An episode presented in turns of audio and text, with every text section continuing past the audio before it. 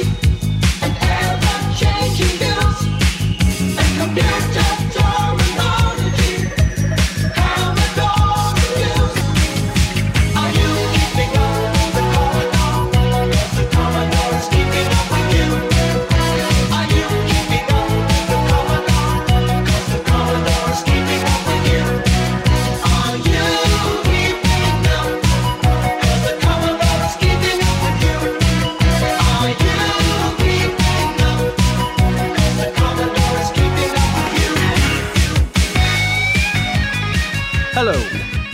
welcome to episode 88 of Zapped to the Past. I am Adrian Mills, and I am joined, as always, by Mr. Graham Raddings. If you haven't listened before, this is a podcast where we discuss games that were released for the Commodore 64. Last week, we looked at our first batch of games from issue 37 of Zzap!64, which we are in no way affiliated with, and were chilled by Chernobyl, pedaled in silence in Professional BMX Simulator, and had our time wasted by Time Fighter. This week, we continue our look at the games in May 1988, along with what was also going on in UK albums that month. So, Graham, inform us of the order of events for this week. In this delicious sticky toffee pudding of an episode, we grab our 8 bit katanas and munch on a carrot as we head into the super polite walking world of the Rabbit Ronin in Samurai Warrior, the battles of Usagi Yojimbo. We grab our six shooters and head north in the Wild West on a crappy rooting tooting rampage with the grisly gunsmoke. Explore the badly blended demo code routines and multiplexer vomiting of the shoot it all nonsense rubbish UCM, and dive into our always yellow flying machine in the too simple low altitude stroboscopic aeroplane racer Gee Bee Air Rally. As if that pudding needed more custard. Fancy a game of hearts or blackjack or Texas Hold'em? No? Well, I don't care anyway because Margaret Thatcher does. For some reason, that's right. We shuffle our hands and get our 8 bit gamble on in this single player world of the Card Sharks. We also explore some more mud filled caves in the dreary Boulder Dash D make nonsense of Rockford. Take to the skies again. Well, more like 10 feet from the ground, in a techie but confused ATF, before finally slipping into our best 8 bit Farah flares and sneaking into the underground Geldra HQ on a daring rescue mission in the rainbow hooded Rolling Thunder. My advice to you is don't eat all that tasty goodness in one go. Save some of that deliciousness for later. All right, okay. Excellent. I, I hope what you just said was uh, on the money. I'm sure it always is. Yes, it's, it's as fitting as it's ever been. it's just straight down the line. Oh, Straight it's been a crazy line. week. It's crazy weather outside at the moment as well. Oh, it's got it's like winter has arrived. Stupid weather. Yeah. Stupid. I hate It took me an hour and a half to get to work this morning. Well, we can't have ordinary rain anymore, can we? Like, just, you know, when we used to get, like, just rain. Now Yeah, it's torrential rain. rain. downpour, crazy rain. Crazy rain all the time, crazy rain. I don't Yeah, like for it. like five ten minutes and just stops. It's Yeah, like you've it's had your rain. Here's all the rain for the week. yeah, just, it just plays havoc with the drains here until I get them fixed. It's just nothing but leaky drains. Oh, you got problems with your drains, love. Yes, I have. Drippy, drippy, drippy, annoying drains. Is there anything more annoying than the drippy, drippy, drippy? So, oh, there's a lot more annoying actually, but not when you're trying to concentrate on things in a house that's quiet. Or go to sleep and you just hear that. Oh, yeah. I don't know If only it it's was that up. quiet. Sounds Oh, like I've got oh, bloody oh. Buddy Rich outside doing a bloody drum solo with all the bloody holes in the gutters we've got. Using Karen Carpenter as sticks. Shame Oh, on I, you. went, I went there. I'm very sorry. just a recurring gag from a few weeks back, but there you go. There you go. Du-du-du-du-du-du. She'd have laughed her head off if she was alive. bonk, bonk. She would. She would honestly. She would have drum filled herself to glee. So What the crap TV show? she's doing good in glee. She would have been. Um, yeah. Uh, I'm going to put it here. So, just if you are still listening, if you wish to support this podcast with this scintillating chat, um, Yes. you can do that uh, through financial means. If you wish to sign up to our Patreon, you can go over to patreon.com forward slash zapped to the past. There are two tiers. There is the give us a quid tier, um, which is just give us a quid. you can't butter it up. I'm fed up of buttering that one up. It's just give us a quid.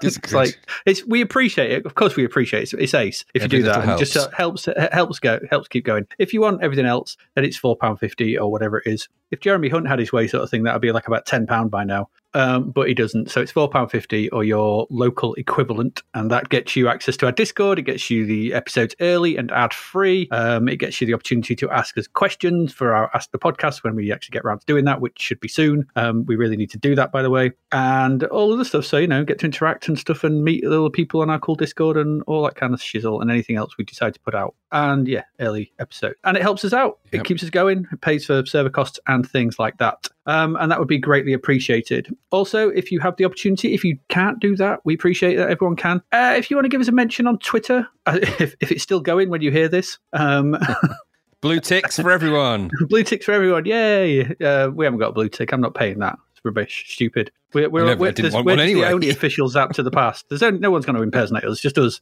Um, but yeah, so you can mention us on Twitter if you want to give us a rating, a review on iTunes and things like that. It all helps, gets us back into uh, view where people can see us and find us and listen to us and things like that. So that's all cool if you like us. If you can't do any of that and you know someone who likes C64, or even if they don't like the C64, just tell them about us anyway. Just play us to them. Yeah. You know, just tell them. Just Get tell on with them. it. Yeah. So you know, Yeah, you know, so it'd be great if you could become our free advertisers. That would be ace. yeah, that'd be perfect. Yeah, do that. That'd be brilliant. So uh, if you could do that, we love you forever. We love you Share, forever. share, and share alike. Indeed. And that's it. That's the plug done for this one. So should we get into some games, Mr. Raddings? That sounds like the original plan. Yes. It is. Okay. So let's get into episode 88's games right now.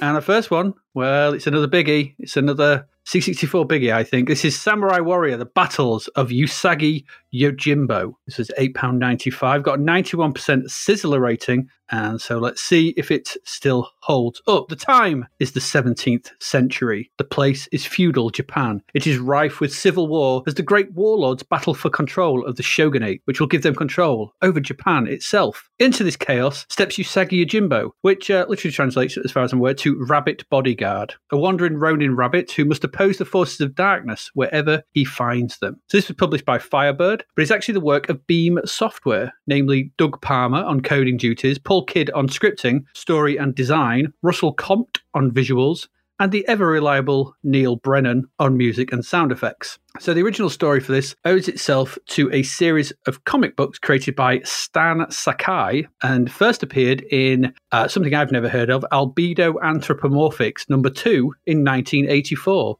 News Um, to me that I never heard of it. no, neither did I. Uh, I knew this was a comic. I didn't know where it first started, though, but that's according to what I, my research that told me. Uh, now, by 1986, the success of the character led to his own summer special and his ongoing series starting in July 1987. So, to put this in its simplest of terms, this is a left to right fighting game in a similar mold to things like Fighting Warrior and Street Hassle, to name but two. And the the, the actual comics themselves, uh, if you can guess from the word anthropomorphics, they're it's essentially feudal Japan imagined as populated by animals, humanoid animals. So you play a rabbit, there are walking boars, there are all kinds of different animals. All the people, they're not people, they're anthropomorphic animals, and that's what this is. Okay, so this is a left to right fighter. Essentially, but Samurai Warrior, Usagi Jimbo, it does things a little bit different. So when the game starts, after a, a decent atmospheric loading screen, uh, we are greeted with one of the simplest title screens we have yet seen. And I think on reading some interviews around this, it was probably due to uh, probably not having enough memory to do a better one.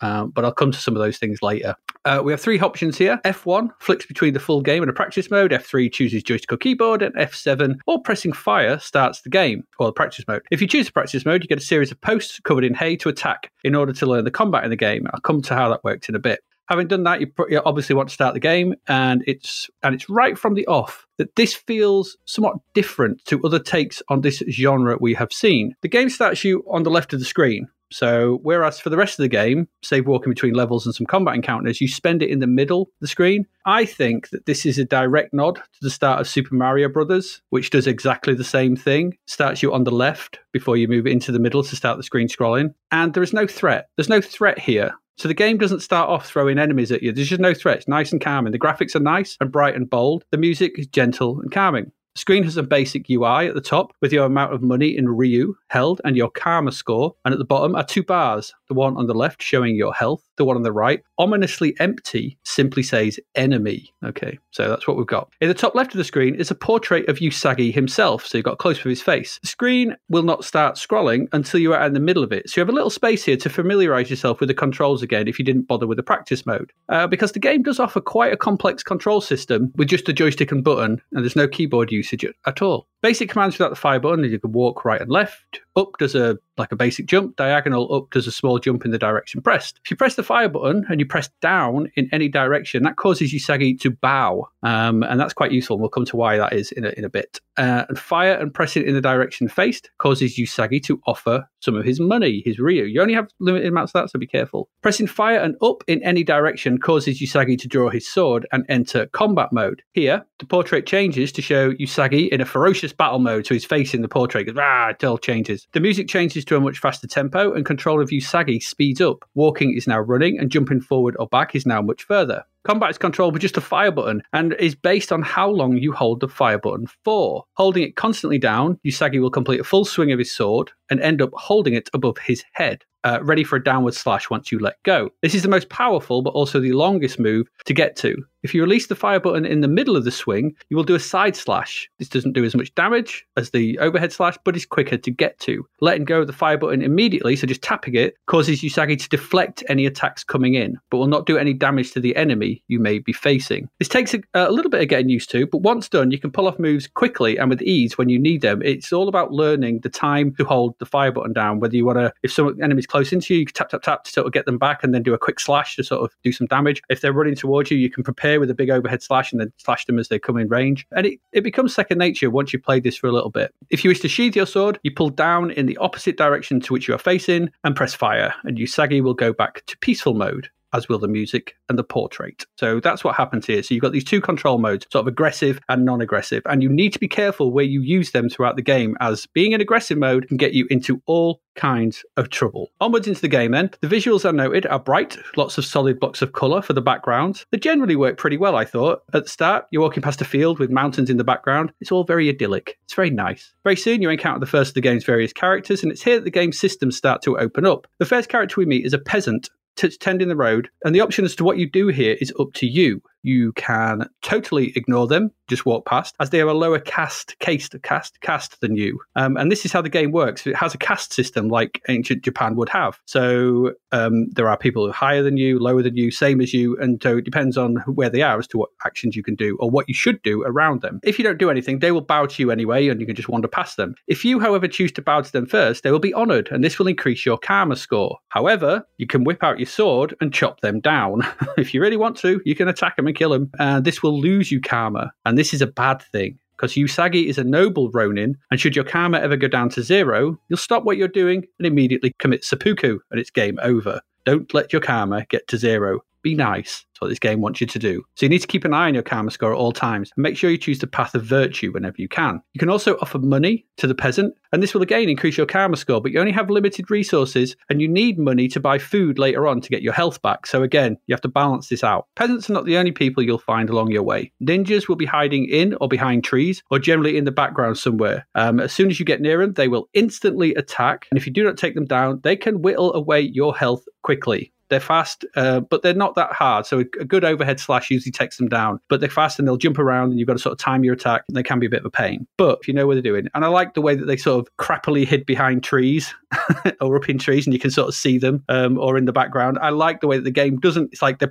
they're hiding, but the game doesn't go out of its way to just have them suddenly appear. They're there in the environment. I quite like that. Other Ronin, just like you, wander about. uh, Some with rabbit heads, others have boar heads, and most of them will just wander on past you. They'll bow to you if you bow to them, but in, most of them will just ignore you and carry on about the way. You can attack them though. It's up to you. It's completely up to you what you want to do in this game a lot of the time. Some of them will attack you though on sight if they're if they, you know if they've heard about you or they're against you. Some of them uh, will will off do other stuff, but mostly they'll just wander past. But it it's not always obvious what they're going to do. Monks armed with poles will also be wandering about, and I'm going to give you a tip. It'll serve you well to not get on the wrong side of them. So don't go in fast and deadly because they are brutal.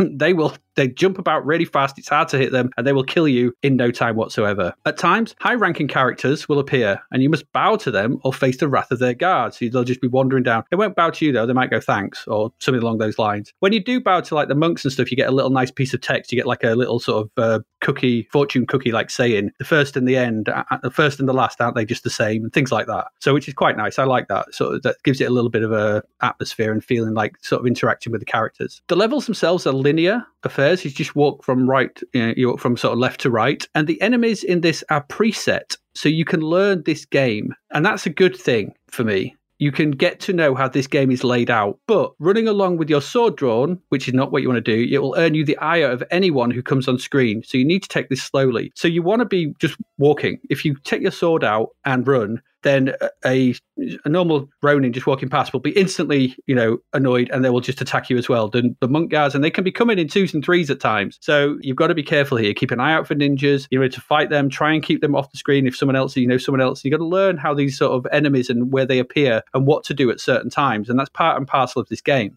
Some levels end with a fork in the path, and then it's up to you which way you go. So you can there's, there's certain levels, not all of them, but like even the, the very first level has a fork. If you go down uh, straight on down the bottom fork, it leads you into like a forest. If you go to the top, it leads you into the mountains. Both of them have different um, enemies on them and different ways through them and rewards and things like that. So that's again, this is a nice touch. Some levels offer hidden caves, um, jumps and things like that. Little sort of simple jumps to jump over, hidden caves to um, sort of go into. In usually in the hidden caves, there's these huge monsters. Um, Um, await that they've got to be killed. And if you kill them, like there's one in the very in the mountains, if you go there, and then there's a uh, like a shrine or something, and you need to offer money at that shrine because if not, they curse you and you lose karma and things like that. So you've got to be careful. You've got to have money um, if you want to go in there. There's a lot of choice in this game. This is one of the things I really like. As long as you keep your karma up, it's kind of up to you how you approach it. You can go in all guns blazing and fight people because you might want, you know, killing people gives you money. They'll sometimes they'll drop cash, so you can buy, you can, you can use the cash to get health and stuff back, so you can get money from the Ronin, or you can walk the path of the righteous. It's up to you. And I think that element of this game makes this another game we have seen that is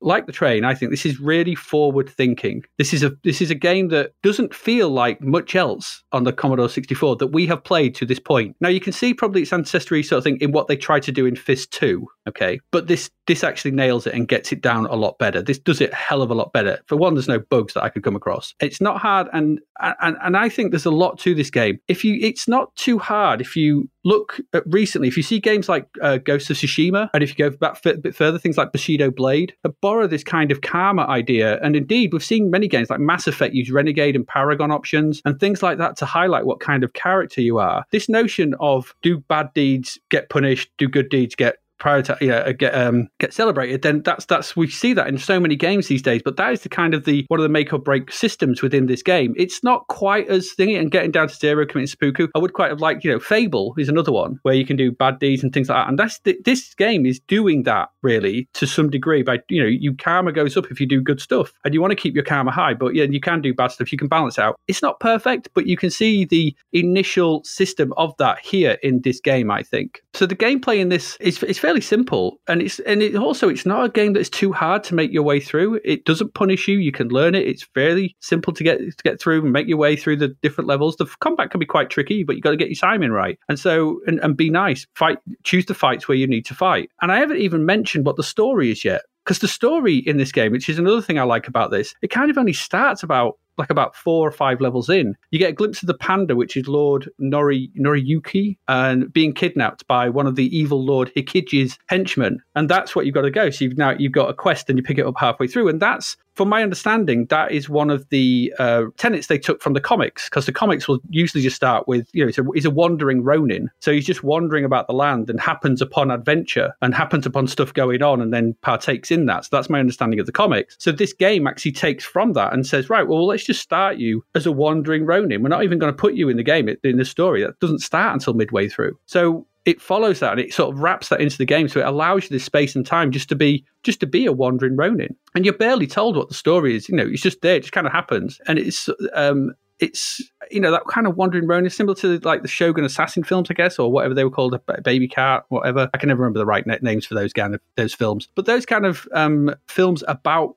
these Japanese films, it takes these sort of nods from them. And what I think this game does, it creates a it creates a game that's got a mood, it has an atmosphere, and there's a tone that we had, don't think have really seen in Commodore 64 games up to this point. There's a few, you know, this is doing something different. It's it's it feels relaxed, like it's confident in its own skin. It doesn't feel the need to bother you constantly with hundred enemies. It's just like, here you go, we've planned our enemies, we've planned our routes, you go. Enjoy this adventure. Because we've played loads of left to right fighters. And so this the options open to the player, play to play it in a way that suits them, um, makes it a really, as I said, a forward thinking game. I loved this back then. It's the only game I ever mapped. I drew it, I got two sheets of A3 and I mapped the entire thing. I fought my way through it, no cheat, made my way through. I loved this. Going back to it now, it still feels like very little else we've played through the course of this podcast. Yeah, as I said, there are echoes of Fist 2, things like that. But I like the clever combat system. It's simple, but it works. I like the interaction with characters. The barely there story, which sort of reminded me of the Souls games in the way that the story is there if you want it, but it's not front and center at all. The branching paths, the little details in the visuals, like the fly flying past, the little creatures that you can hack the head off if you want to. The way you get your health back in the village by you go to a cafe. There's a guy there you can gamble with if you choose to. You can, and then when you eat, you ask for food, and he sits, sits down. He gets his meal come on. They don't just go, yeah, here's your health. The, the, the woman goes off and she brings the meal back, and he sits down and he has a little chow down. It's, it's ace. The various characters wandering about. Sometimes there has for tolls. Sometimes some characters will just say,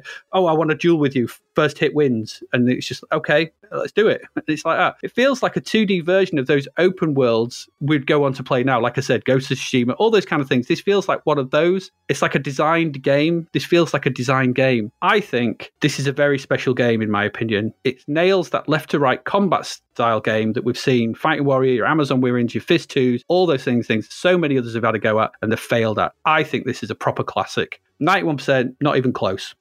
not even close to what this gets in my eyes. I always forget. And the thing with this game is that it always slips my mind when I put my list together. But coming back to it now, yeah, this is ace. I love it. I love everything about Usagi Yojimbo. There's, it's just a solid, solid game. And it's interesting. There's a really good um, uh, interview uh, with the makers on Retro Gamer. It's on the website and how much they had to cut to get it into the C64. And one of the interesting things about it was that the code base for it was all just came from libraries that they'd already built. So things, I think things like Fist 2 and things like that, where they just had these code code libraries that they could just plug in the code and stuff like that, which which they said allowed them the time and space to think about the design and the story and how it would all tie together. Um, and the, the amount they had to cut out, they said, was loads. So that's why it is what it is. But there are stuff in there that they really want to put in that they just couldn't fit in. And it does feel in that way like that's the reason why this game feels like well, it's not fighting against the time scale or, or you know, you could hear the developers saying we had the time and space to make it. So often we've seen games where it's clear that they've not had the time and space to do what they wanted. And when they're allowed to do that and you get good programmers and you get a nice design and somebody works on how this game should feel, you get games like this. We said it about sensible software stuff, Wizball and things like that. When you allow them the space and time, you get these classics. And for me, this is still a classic. What about you? It's a charming old thing, isn't it?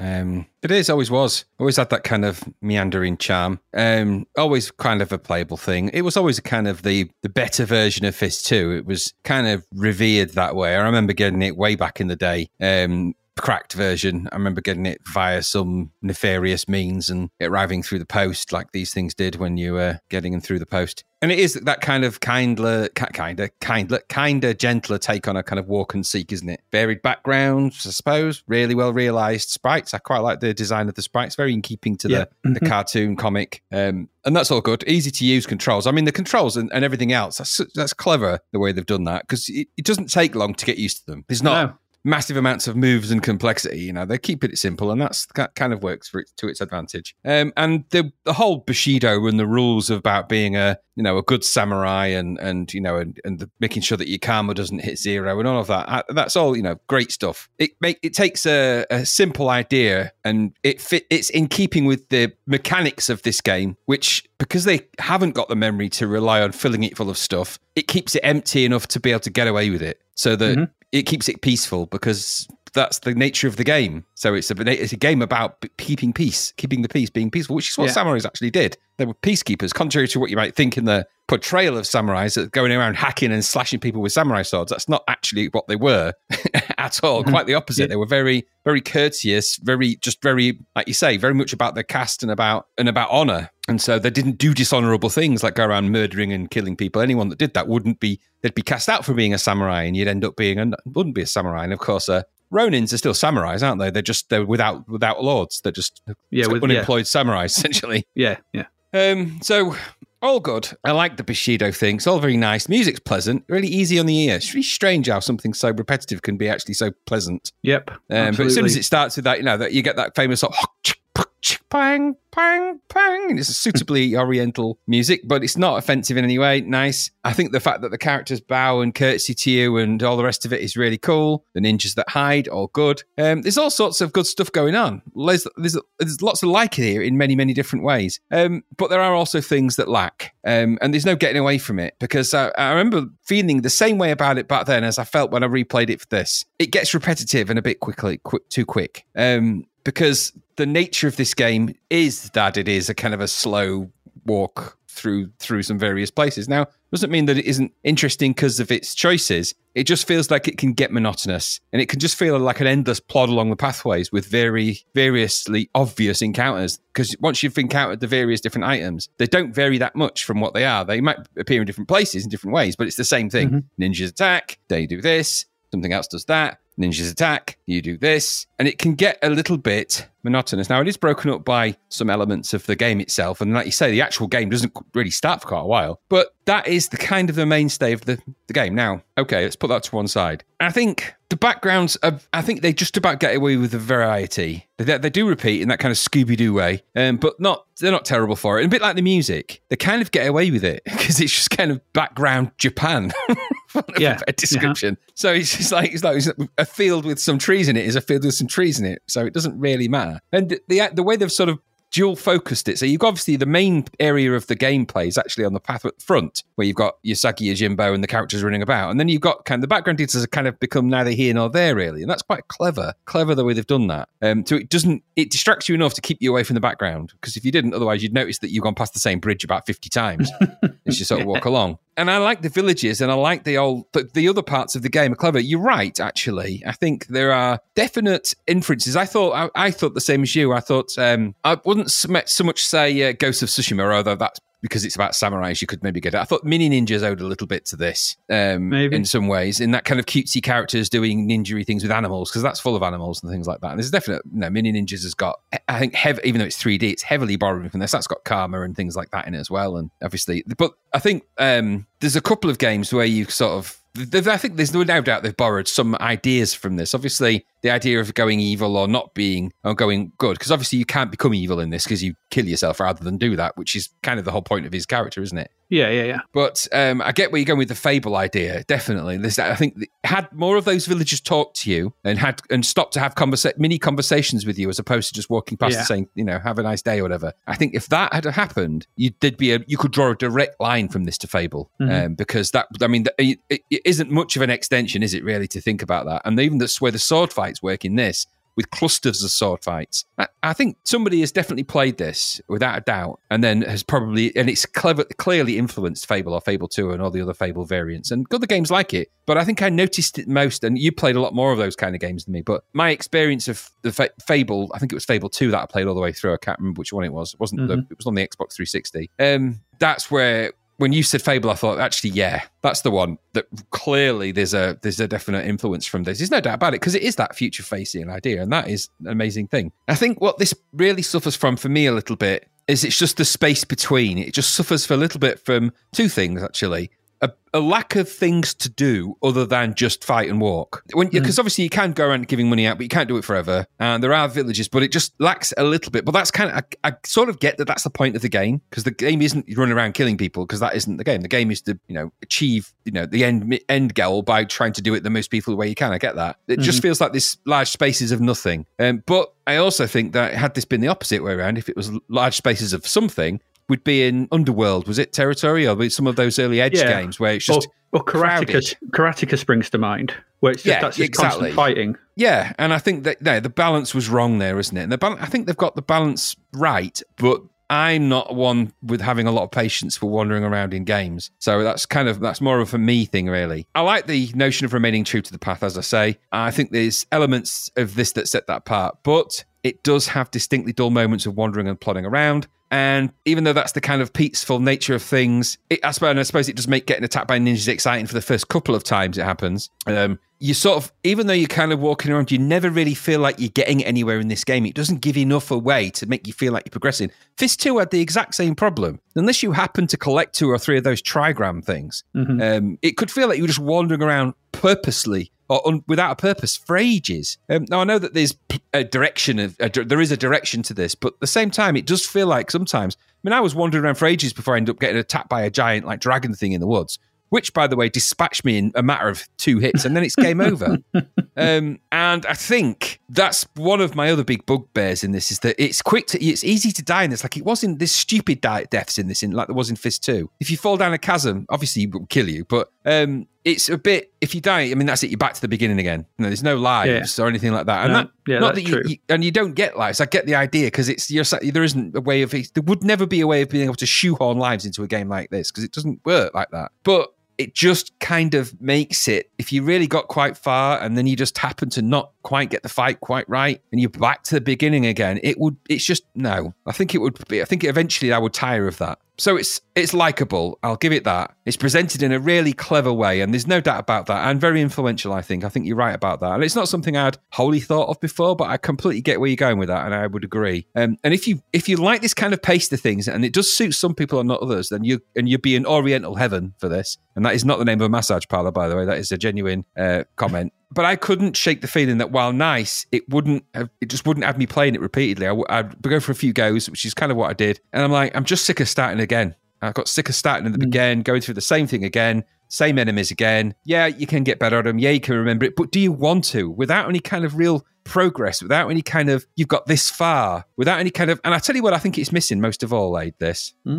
I think if it had had a little bit of discussion from characters and the occasional still screen or small screen where it just progressed something. So you felt, you know, you've got this far. Like like like a, like you imagine if it was three cells from the comic just mm-hmm. appeared as you got so far into the game, and then so you got a little bit of, you know, just like that. Maybe call it a cutscene if you like, but not as maybe as elaborate as that. Might have required more than you know the disc loading or whatever it is on this, but just some of that stuff it needed. I get that they mm-hmm. may not have had enough memory for that or whatever, but those are the things for me which would have turned this from being what is a genuinely an interesting game that just feels a bit bit ploddy to something that really kept you engaged in something that just kept you kept you in the story a little bit more. And I just didn't, and I'm crying out for that with this. And other than that, I think if you want a nice peaceful walk around with a few interruptions, this is the game for you. Um, I don't I don't dislike the Usagi Yojimbo. I think the score. I think I would say it's probably about right because I think it is missing those things, but. That's just me, um, but there's no denying it's a clever game. There's no doubt. I no think denying that. I think my recent other game playing has fed into sort of a, a more appreciative version of this because I know it's it has echoes, like you said, of the the Fable game, but in its structure, it's quite Dark Souls like because Dark Souls world is a, a- series of walking towards some enemies that are always in the same place, that are always there. You will die, and obviously it has the bonfire, so it has a bigger world and things like that. But the world itself is fixed, so there are always the same enemies in the same places. When you go to those places and you fight them, and if you go to bonfire, they reappear. They're always there. They're always the same, and it has that. And lots of and some quite a chunk of Dark Souls sometimes is just walking towards the next fight. Yeah, yeah. No, I tell you, it suits some people that kind of Yeah, thing. Just and I think all. that's that's why when I played this, I was like, "Do you know what? This really, in structure wise, really reminds me of that. But I think it just it was a it was a boon to get away from things like uh, what did we play last week? Where it was just constantly uh, uh, that Jester one, Black Lamp, those kind of games Oh, where you awful. just yeah, where you just constantly bothered. Looks nice, but constantly bothered. And I think that's and I, I get it. I, and I I know your I know your penchant for action and things like that, and, and I get it. So and I, and I'm not saying one's better than the other. It's just yeah, this this to me I think just tied into some things I've been playing recently. I went, you know what, this feels like an eight bit version of them. Yeah, I mean, there's even hints of Assassin's Creed and things like that. Really, that kind of you know Yeah. you could almost say that leans on it, but it still has a hook. There's still a hook that keeps you involved in the main central premise, and this just Yeah. doesn't have it. Doesn't And, have uh, it.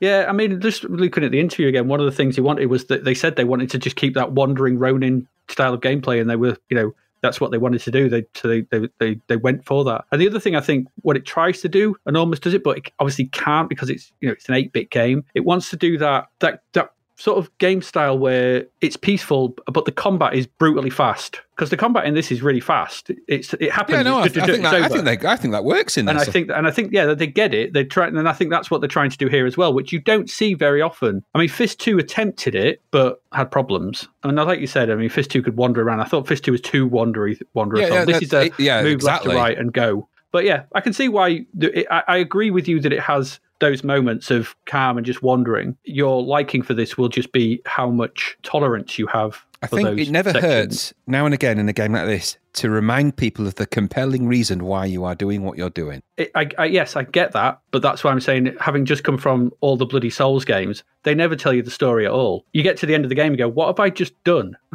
And you're like, I don't. So you have to go off and try and find out what you've done by looking at things and reading stuff and reading around. And As we all know, that those Souls games are very divisive. You know, people do. Yes. Obviously, there's loads of people that love them, but there's a lot of people that, that think the same thing. That, that I think they just yeah. suit one kind of play to another. But just for me, you'd need to put a bit more cutscene in it.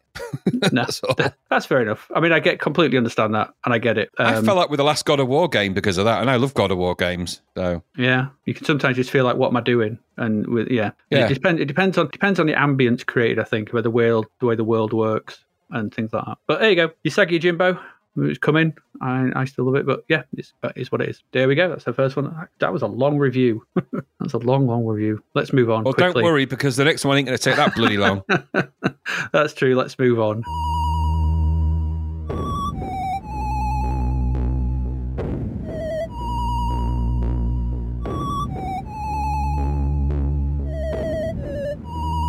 Oh, Jesus Christ, Graham, you got you got Gunsmoke. I do apologise. You don't need to apologise. It's fine. You know, we take the rough with the smooth, don't we? We, This we is very rough. Do, yeah. This is very, very rough. Um, so this is from Go. I just wish it had gone. Never mind, Go.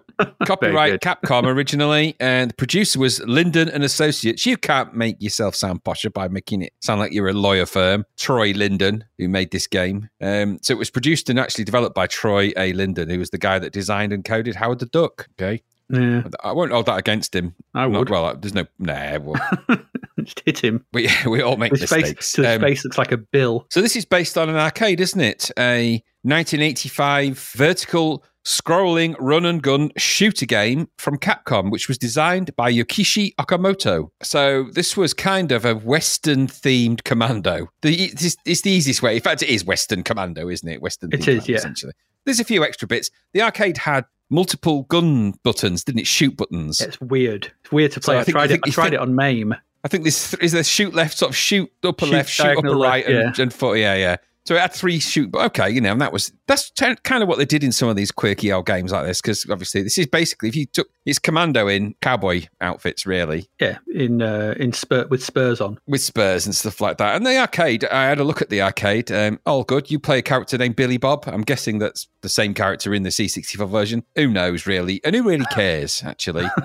um, is a bounty hunter, apparently, after criminals in the Wild West. That element is kind of kept. So it's the C64 version then. Um, so I don't have to go overly descriptive with the story or everything else because there isn't really one, generally speaking. You are, you just, you've got to try and work your way up. Uh, it's, it's the same as the arcade, so it's a kind of that. crap. it's except the C64 is a crappy commando type deal, and you've got to gunsling your way up five levels, each one full of enemies, including other cowboys, outlaws, Native Americans, or their horrible stereotype equivalent. Well, less said about that, the better. Horses or cows. I couldn't tell which they were because these just animals just come at you, um, which is odd.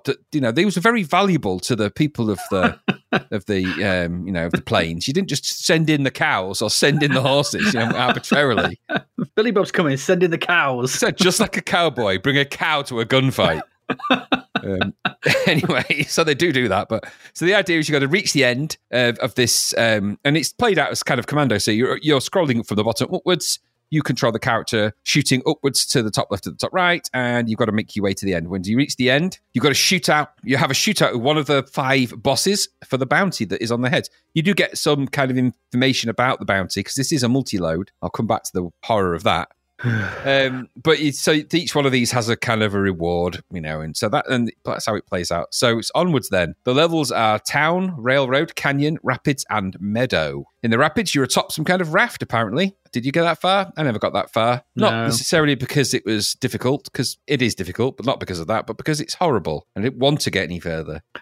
There's some upgrades you can pick up as well as obviously with this kind of game. It actually really plays out a bit like a, a top-down shooter. This it's like it's more or less a top-down shoot 'em up because your character shoots from the bottom upwards, and the alien and the aliens, the enemies come from the top down. It's kind of a shoot 'em up. So it's not if he flew as opposed to walked, such as it, then it would be. So the things you can pick up extra bullets. Although I thought that looked like a giant, large white dildo. Unpleasant that. Um, careful what you do with that. Um, you can pick up a pair of boots that speed you up. Apparently, they didn't know really. Um, a horseshoe that's meant to, to give to give you a horse to ride on. Um, which gives you extra strength so you don't die on a single hit from the enemy bullets. But it actually looks like you just grow a giant white pair of legs. Um, because because at that point it's just if you imagine the view of this game, by the way, is you see the cowboy from like Commando, you see it from behind the player, so behind and above. So you're seeing a cowboy from behind and above on a horse, but it doesn't you can't it doesn't animate the horse going in like left or right or diagonally. It's just from behind, so it looks weird. It just looks like a, a man on a horse with white legs from the ba- back like that makes it look like he's just a, a cowboy with horse legs. It's really weird and really strange. So I don't think it was meant to look like that, but it, that's what it came out. Anyway, you don't die in a single hit when you're on the giant when you grow horse legs. Um, it's just weird. There's also an extra life somewhere. Not that you'll want it because it just prolongs the pain. And there might be some others. I didn't encounter any others. That's just the ones I got to. They're kind of strewn around, a bit like the enemies in this game. Like I said, it's played from the top down in a vertical shoot 'em up kind of way. And I think really it's a crappy shoot 'em up at heart. This it's not a good version of the arcade. The arcade has a lot more going for it in terms of one, it's speedy. It's faster. Two, it's better. So it's just like the needs command. Think a commando variant. This not so much. So this C64 version, then it's a blocky mess. I mean, there's no other way to describe it. The graphics are not good. that's me being kind. you got a slow moving main sprite that's really fat as well. Not that that's a bad thing. I'm not fat shaming anyone, but the sprite is just bad. It's just a splat of a sprite. It's a this cowboy's got a lot of girth, and not in the way you might think. Um, so it kind of badly realized and badly animated. And I don't think there's much of an excuse for the kind of way this animates. You know, this is the equivalent of you know bod is like left leg goes up, right leg goes up, like you know, and it's just not good. That you control this monstrosity with the joystick, and this it's just this overwhelmed me how stupid this is. So to get around the idea that you had three buttons, directional buttons, if you move upwards, you don't shoot unless you press the fire button. But if you move top left or top right, the shot automatically shoots. It's, it's so stupid. It, it defies belief. It's so stupid. What's the point? What's the point in doing it like that? Yeah. To give you the, the the advantage of shooting upwards. Yep. You may as well just do it all the same if you're going to do that. Um, and I don't get it. Why not just if you move to action? Why, I don't get it. Why auto shoot? Why? if you're moving that direction with the joystick and you press the button, why does he not just shoot that way anyway? Yeah. to ask these questions is folly, really, isn't it? Because that would imply that care and attention and thought had been put into this, and none of those things apply here. I can assure you of that. So, so you have to shoot the enemies that are coming at you, who will die when you shoot them. There's loads of different ones. They're really weird though, um, and there's, there's just such an odd collection of things that come at you in this game. I'm pretty sure I was attacked by a chef at one point, like a, a chef with a giant cleaver. I think it was. I'm not sure, or a butcher was it? Maybe I don't know what it was, but they just kind of float around or cling to the middle. They're the, they honestly these these are these are the worst enemies. They just line up. They just line up to be shot. There's no forethought or anything like that. There's no tactics in this. It's not like in the Rambo games or the Commando games where the enemies kind of do kind of flank you. And I know it's not really real. Like, they don't really try and flank you, but they do at least have a pattern which sort of feels other than just run at you aimlessly from everywhere. They even appear on top of buildings and then just shoot at the angles. And once they get past you, if they go behind you, they're just behind you. The cat shoot upwards. The cat turn around. Just, just, I guess they just keep on going. So they're just are they waiting for the next cowboy who happens along? I don't know. Angularly challenged. They're just yeah, they're rubbish and they're really bad shots as well. Terrible shots. You, you, the chances of you being hit are more often because you run into a bullet rather than the bullet run into you, which is not where you really think about these games, is it? That's hand in hand with the slowness because the game is slow, so avoiding things feels weird. The bullet speed is wrong because it's not. I can't explain it, but to play it, you'd know that things shouldn't run at this speed in any way. It's kind of too slow to be playable. But just anyway, it's just not very good. so, like I said, the enemies handily line up so you can shoot them easily, but shooting at angles often leaves the collision detection so blatantly confused it's beyond belief. It also happens all over the place. So, especially when you were menaced by menaced by the horses or cows or whatever they were, where they just come running at you. I didn't feel totally comfortable with a one shot kill to a cow. It felt mean. Um, but if they hit you, it's RAP and you get this little grave and it's back. To, back you go. You not always go back to the start. There are progressive start points, but to be fair, it doesn't really make a difference. Um, there's no logic to the enemy patterns here. They just meander across and past and just get in the way. And once you avoid them, like I say, they go past you and they're just, I guess they're just waiting for the next person. You know, it's a bit, feels like a crappy theme ride. Um, so you trundle upwards, shooting at all blocky renditions of Western characters, some of them obvious, some of them less so. Um, none of them are well realised. The backgrounds are a sad blend of brown speckled ground with buildings, um, which they will no doubt change colour for later levels or mix and match. I didn't actually want to find out. The arcade is a lot better than this and clearly a rebadged commando. This one is not. Um, there's so much to dislike in this game. Apart from the problematic depiction of Native Americans and the shit idealized version of the Wild West, the game is so badly engineered, it's unbelievable at this price. There's no love or passion here, just a diabolical version of a slightly above average commando variant Graphics are bad. The sound is utterly terrible. A discordant audio assault that is the equivalent of pushing pencils directly into your brain through your ears. Awful. I love our various descriptions of awful sound. I think I've got one coming up later on. The game plays slowly and there's bugs everywhere. It's so shoddy and badly made. It's full price. So this is a travesty in my book. There's no redeeming notions here. It's all bad. To add insult to injury, it's also a bloody lengthy and painful multi-loader. This Yeah, sits alongside Jailbreak. I don't know as the one of the worst arcade conversions I think I've ever come across on the C64. Made all the more unbelievable when you consider Vikings, Rambo, Commando, Who Dares Wins 2, hell, even LA SWAT exist. And they did the same thing, if not better than this. Nope. What about you? wow, this is really bad. so much loading for so little reward. I don't know load so much loading. I don't know if is there is there a US version of this by the way. I suspect it there is, but I don't know if it's Uh, any better. Well, I think yeah, I think Lyndon Associates are a US company. I Ah, think right, probably, right. so that's probably why they've just made it for this. But yeah, it's like a reverse Churchill quote in it. So much loading for so little reward. Never, never. Never has there been so much loading for so little reward. Blocky graphics, a mode that plays in complete silence. I thought I'd broken it at first. I was like, why isn't there, there's no sound? Silent mode. more, more loading, wayward controls, bugs, ugly sprites, terrible backdrops, more loading. This might be the worst arcade conversion we have seen. This is the definition of a rip-off. Nine ninety nine, ah, and it, this is not even our case state of the art, state of the art. This is from nineteen eighty five. I know. it's really hard to know what to say about this about how bad it is. I mean, when you turn the music off, why does it turn the sound effects off? So it's just silence. You just play the game in silence. Sound like- or no sound. Yeah. You choose. yeah, that's just bad. But then the sound is awful too. Terrible, reedy music and crap effects. The collision detection is terrible. The enemies are idiots and can walk from the floor to the roofs for some reason. My God, how do you get a basic commando game so, so bad? The team behind this, as I said, also did Howard the Duck, and somehow they've made something worse. You know, they've, they've gone, they've regressed. No, and that was slow, wasn't it? As well as I remember. Yeah, in the it. middle, they made uh, Side Arms. I don't know. That wasn't great, though, was it? That had its issues. It wasn't great, but it wasn't this. Um, No. How do these people get work? And how did anyone say this was okay to release? That that worst game of the year award is getting more crowded every week. Isn't it just? It's going to be a real doozy to try and work that one out. oh god, yeah. This- No. We're going to have to think about some of these horrors later on. But yeah, this was awful. I'd never played this. I, I went and played the main version, um, and yeah, the, it's a weird. It's a, like a weird precursor to um, Ikari Warriors in that you can shoot in a direction and walk in a different direction. So you can sort of walk around and be pushing sort of to fire top right, but walking around in sort of. So it's kind of that trying to do sort of twin a twinny twinny stick controls type thing. But oh god, no! This was awful. This C64 version was just diabolical. As soon as it loaded, well, finally once it loaded, and that white sprite greeted my eyes, I was like, "Oh my god, what is this? What is this?" And I was not wrong. Gunsmoke should have gone up in smoke. This one, Yep. yeah, Bad. awful. Anyway, come on, we've got two more to do yet. Let's move on. Go. As if Gunsmoke, and I picked these randomly, as if Gunsmoke wasn't weird enough. We've got another Commando type game. Uh, this is Jesus. UCM, not underpanted computer men, as I hoped, but this Which is, would have been better. It would. It would have been probably. Uh, I can't. What does this stand for? I can't remember. I have written it somewhere. I can't get to it. Is it Ultimate Combat Mission? Combat Mission. That's the one. Yeah. This is, this is only two quid though, so it's not full price. This is a budget one. It's from Mastertronic. The game features the es- this so UCM. The game features the escapades of Warmonger and Mandroid. This is the second time the word Mandroid has been heard recently, and I do not like it. No. No. No. No. Mandroid, according to the box, is the 22nd century, and criminals have all the advantages of modern technology, unlike now or back Not in then. this game. what those advantages are and what technology is, is neither here nor there. Okay, the important thing is that they have it. So, in order to confine them, the authorities confine them deep in space. But when they place two of the most dangerous men in history in adjacent cells, well, they're just asking for trouble. You can play playing as either Warmonger or Mandroid. You must battle to escape the most secure jail ever devised. That's according to the box, anyway. This is according to the box as well. This made me laugh. This game features full player interaction. What's that mean? It doesn't mean anything. two very different villains, three dimensional graphics, superb animation, and superb sound. They're different. They're, they're just two.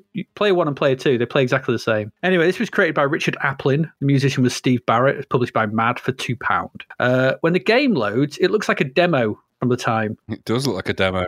It's got some okay music blasting out. It's all upbeat and poppy, and two two scrolly messages take up the screen. One across the middle telling you how to start the show, and the other in a big circle that says "Welcome to the game" before doing a load of hellos, demo style. Like Mm, this is weird. This doesn't feel like a game. You can play this in either one or two player mode and pressing either F1 or F3 starts in either one or two player mode. There's something odd about two player, but I'll come to that later. Uh, once you're in the game, uh, your brain will probably refuse to accept what you're suddenly looking at. That's what I did. I was like, I thought I thought I'd had a brain wrong. Over a starfield, the main sprite from Commando floats upwards, whilst the knockoff level from Warhawk floats down to greet you as more happy up tempo music kicks in. I was like, none of these go. None of these three components fit together in any way, shape, or form. Once you land on the bas relief, chunky bas relief spaceship level thing, all hell breaks loose as loads, and I mean loads, of commando sprites spew onto the level in all directions, and your job is just to move upwards and survive. I mean, that's it. That is it. That's it. The controls are simple enough. Eight directions moving and shooting, in the, uh, you know, so it's it's it's literally commando. This is commando in space.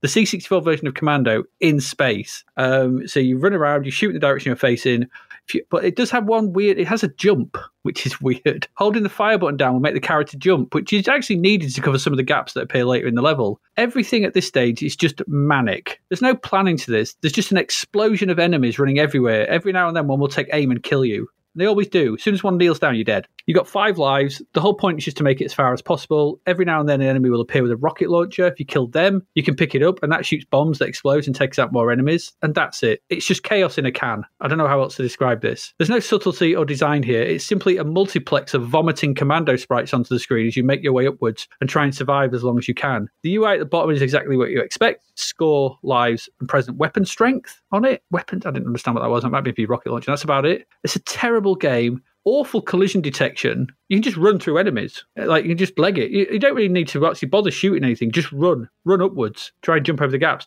They're so stupid that they spew on into the into the endless void. They're just dying as they run off the gaps into space. So you'll die if you run off. It's just stupid. If you play two, is- if you play two player mode in this, but with only one controller, you control both characters at once. So they both appear and sort of you know with a gap between them, and they just do it just it doesn't work. It's like what is this? But they each have five lives and trying to control. It's like what is going on? Oh, I've no idea what the design ethos was behind this, but it just feels like a load of demo logic shoehorned into a game and thrown out by Mastertronic. What little enjoyment there is to be had here soon pales into a listless ennui as you realise there is nothing more to this as you progress upwards into oblivion. UCM, unpleasant coding materialization. Or something. Crap. This was awful. Just awful. It's just it's just someone's Nick Warhawk or visual some visual some Warhawk. Someone's Nick Commando and slammed them together. And I I, I, I can't believe this was like anyone went yeah release that that's good. And and the, the cover if you if you've looked at the cover, the cover has the enemies and they've got literally steel underpants on. But you know,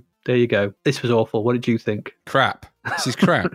We've got a sprite multiplexer and we're going to use it, damn it. There's lots of demo, there's bits of demo code here. They've, I, I have a feeling this is stolen code here, stolen code routines. Mm-hmm. because this this is this feels like some routines that got bolted together um, without a doubt. I mean that sprite multiplexer at the start, which is the letters going around in a big circle, straight out of a demo. That I don't doubt there was a demo they've nicked that code from. The sprites they've stolen, the background definitely stolen and horrible and crap anyway. So they've not even stolen a good background, and they've just ma- managed to somehow get that those three things to work. Um, like you said, wave after wave after wave of stupid red soldiers that just are stupid on a on an endlessly scrolling upward quest for fuck all. What's the point? Two quid. It's bad value even at that. The Yeah. music was all right, I guess. Everything else lacked design, thought, and anything else that would constitute this as a game. This is a collection of admittedly clever sprite routines and other people's code, I don't doubt. But there is nothing else here at all. It is naff. So, no. No, no. Let's say no more about UCM. Ultimate crappy monstrosity. yeah, that's the one. That's what I was looking for. That's it. Untimely cock manipulation. Okay. I wouldn't have gone down that road, but okay, since we're going down uh, deviant, deviant avenue, yeah, okay. That's what I'd rather do than this. Yeah, well, Um, yeah. How did he get 40%? And what did he get 40% for? I don't Music, I, guess. The music is all right. I reckon, yeah, maybe. And the fact that he's got loads of things That's if they did the music, because I have a feeling I'd heard that music in a demo. It wouldn't So- surprise me if this was all just nicked. I think it's all nicked. I've, I've, I've a funny feeling it is, and I don't think it was ever really meant to be released. No, So, probably not. Anyway, it's crap. Let's move on. We've got one game left this ha- this part. We and do. We'll move into that. Let's fly on into that.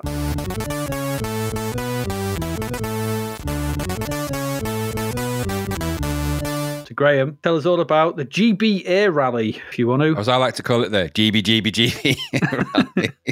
Good old Twiki. He's always going to get in there, isn't he? GB, GB, Um, GB. GB, GB, GB, Air Rally. What's up here, Ellie? Dr. Theopolis crap at flying a plane, I tell you. Twiki. Yeah. The back on the stick. Not that stick, Twiki. Um, anyway, He's a clock. um, he's a talking clock, for God's sake. Um, Activision uh, made this, or did this, and released this. It was created by Steve Cartwright. Graphics are by Mike uh, Nowak. Um, and the music is by Russell Lieblich on this version, or Lieblich. I don't know how you say that surname. I'm guessing one of those variations. So this is obviously inspired by things like those magnificent men in their flying machines, that kind of thing. Um, so it's an air race game now. So we'd probably call this the Red Bull Air Rally nowadays or something like that if it came out now. yeah, probably. Um, so, just to give you a little brief lowdown from the instrucciones, flocking to Buckeye from all over the world, flyers of all ages, amateurs and pros alike, anyone and everyone who dares to race the legendary GB are lining up to test their guts and wits in what Johnny, Little John Daring, has called the air racing competition of the century from the Gee Bee Air Rally. Uh-huh. Racing against the clock, contestants strive to complete four courses in eight game levels, each level more difficult than the last. really. Accumulating points as they go. The fourth course in each level is a special low flying balloon popping or slalom event. Hmm. Pilots get two chances to complete each course in the allocated time. You won't need them. Don't you worry about that. to score the most points, flyers must stay on course and avoid mid-air collisions. Good general advice. With other planes, the clock ticks much faster each movement. Sorry, the clock ticks much faster each moment. A pilot strays off course, and while it's possible to survive a mid-air mishap and resume racing, most collisions eat up so much of the clock that completing the course in regulation time becomes very difficult. Pilots normally advance from one course to another and from one level to another, only if they successfully complete the last course or level. So that's the instructions. So it's off to the races then. Your altimeter, compass, and speedometer appear left to right on your control panel. The allotted time for each race appears at the start of the race in the upper left of the screen, then begins to tick down when the race begins. Your point total appears in the upper right of the screen, except during the special balloon popping event. Special. Ooh. Special. Uh, to start racing, you press and release, obviously, the joystick button. And um, obviously, you begin to pick up speed. And then you put back on the stick to climb, climb, soaring into the air. So you control your aeroplane with your joystick. Um, and you fly about trying to sort of think, think basically, think a, a really naff version of pole position, but in midair. And you won't be far wrong with this bloody piece of crap. So essentially, you've got to fly through the courses and sort of stick to the sort of, I guess, do you call them, what do they call them? Like you have to fly between the goalposts, essentially. It's hard to define them really because they're just kind of blocky Crap. sprite things. Yeah, crap. They're crap. Um, the clock runs at four times the normal speed in this. Um, so you got they call them pylons, by the way. You've got to steer between the pylons. Um, okay. and obviously, you've got to avoid the other flyers in the air. To, so you, if you get a mid-air collision or you fly, you know, dangerously, you can you can parachute apparently safe to the ground. I never did that because you don't need to. Um, I found that this was a little bit easy actually. So obviously, you can score by popping the balloons and winning the races. Doing that. Then essentially, you've got to fly in a fly in these air races, uh, akin to that Buck Rogers kind of idea. So th- if you're thinking Buck Rogers, loads of other games that have been like this. Um, but Yeah, you know, I'll come to the sort of look and feel of it. But essentially, it's an air race game um, where you control the airplane sprite, which is quite big, but mono, but yellow, all yellow. It was all yellow, wasn't it? Your sprite in this. Um, so you can control it with your joystick, and you got to fly around the course. Which is a bit hard to spot. Of course, are in there amongst the you know stroboscopic visuals, and then you got to fly through that. You get to the end, and you just keep doing that. It's one of those kind of games. I think graphically, this is in what we can now call the C64 raster bar zoom mode. So the illusion of speed and flight is, well, I'll say speed in this, is given by how much stroboscopic background stripes you can stand. Um, and it's something we've seen used in loads of games, loads, but principally think that, but like I said, Buck Rogers. But it, it- I, I, I was trying to think, there's so, with so many that do this. I mean, there's loads of them that do that kind of you know, Yeah. stroboscopic 3D visuals where you're meant to be flying in towards the screen. The 3D, so the raster bars kind of, you know, they get wider as they go towards the bottom to give it that depth effect. All right, kind of works, I suppose. Um, so it's a flying pole position, which is not something you wanted. Who wanted that? Did anyone ever ask for that? Nope. and it's got some key issues for me. So number one, the raster color effect strobe is horrible. No way around that. It is. It's horrible. First level's grey and green. Grey and green is not colours you should combine and stripe at people. A pox on you for that. Um, while number two, while your large main sprite is clumsy looking and, and, and crappy coloured, they're all clumsy looking and crappy coloured. Yeah. So the, the, they're big sprites, what you're moving around, but there's not many of them, and they're all a bit naff. All of the competitors are exactly the same plane as you as well. There's no variation of planes. They're just so you're all flying the same plane type. Okay, that's you know maybe that it is what it is. You know, you know, I wasn't expecting it to be wacky races, but it would have been nice to have maybe a biplane or something in there as opposed to just the same as you. Um, but they are at least a different color, which is nice. The strobe effect is designed to give you a sense of speed, but there is no sense of speed in this game um, because the speed needs to be connected to the height, doesn't it? In this, because if you're wanting to emulate something going fast, you need to be a bit close to the ground and feel like you know feel, and that's that's something that is a problem. And I'll come back to that in a moment. But and of course, number five, there's the difficulty. And that's because this game isn't difficult in the slightest. In fact, it's stupidly easy. I was pretty much able to go almost all the way through this game without really even trying. It wasn't it isn't hard. There's not much to go at. There's not much in the air, and I found the best way to navigate your way between the pylons is to just aim at them ish because they're dead wide apart anyway and it's not Yeah. like it's not like it's like some navigatory track that's narrow and that you've got to get through or you know modern way of doing this would be to have because this would be more like a mini game in a newer game wouldn't it and Mhm. there's a couple of games where you, and it would be hoops that you have to fly through a bit like that mario game one of the mario games where you're in an airplane or was it diddy kong where one of them is an It's airplane one, yeah, it's one of them. Yeah, yeah. Yeah, and you fly through the little circles of, you know, and you got to do it that way. Not like that, no, not this one. They're just kind of spaced really wide apart. And I went off track once in the all the time I was playing this. Yeah, once. same here. And then it was like soon back on track. And I was like, and by being off track, I mean, I went one pixel off to the right and I was like, oh, I better go back again. Pushed myself to the left. All good. That was it. that was my challenge for the day. Just too bloody easy. There's so many, there are other players to contend with, but they're really easy to avoid. You just go up and over them. So it's like, all right, it's that, that was it. They're not, they don't get in the way. And, and it's, there's so much. Uh, the one thing about flying an airplane, I imagine, is that you've got loads of room to maneuver into. When you're on a road and there's cars coming towards you, you've got a road. You're on the road, so you can't go too far off the road. You're on a road. When you're in the air, you just go way up to the left, and the plane's going to go past, isn't it? There we go. It's hard to hit planes in this. You have to try hard. You actually have to aim for them because there's so much air to fly through. So yeah, and again, there's a few nice little touches here, and some of the screens are quite funny in it because obviously there's one when you crash and stuff like that. If you do crash, I don't think you ever will.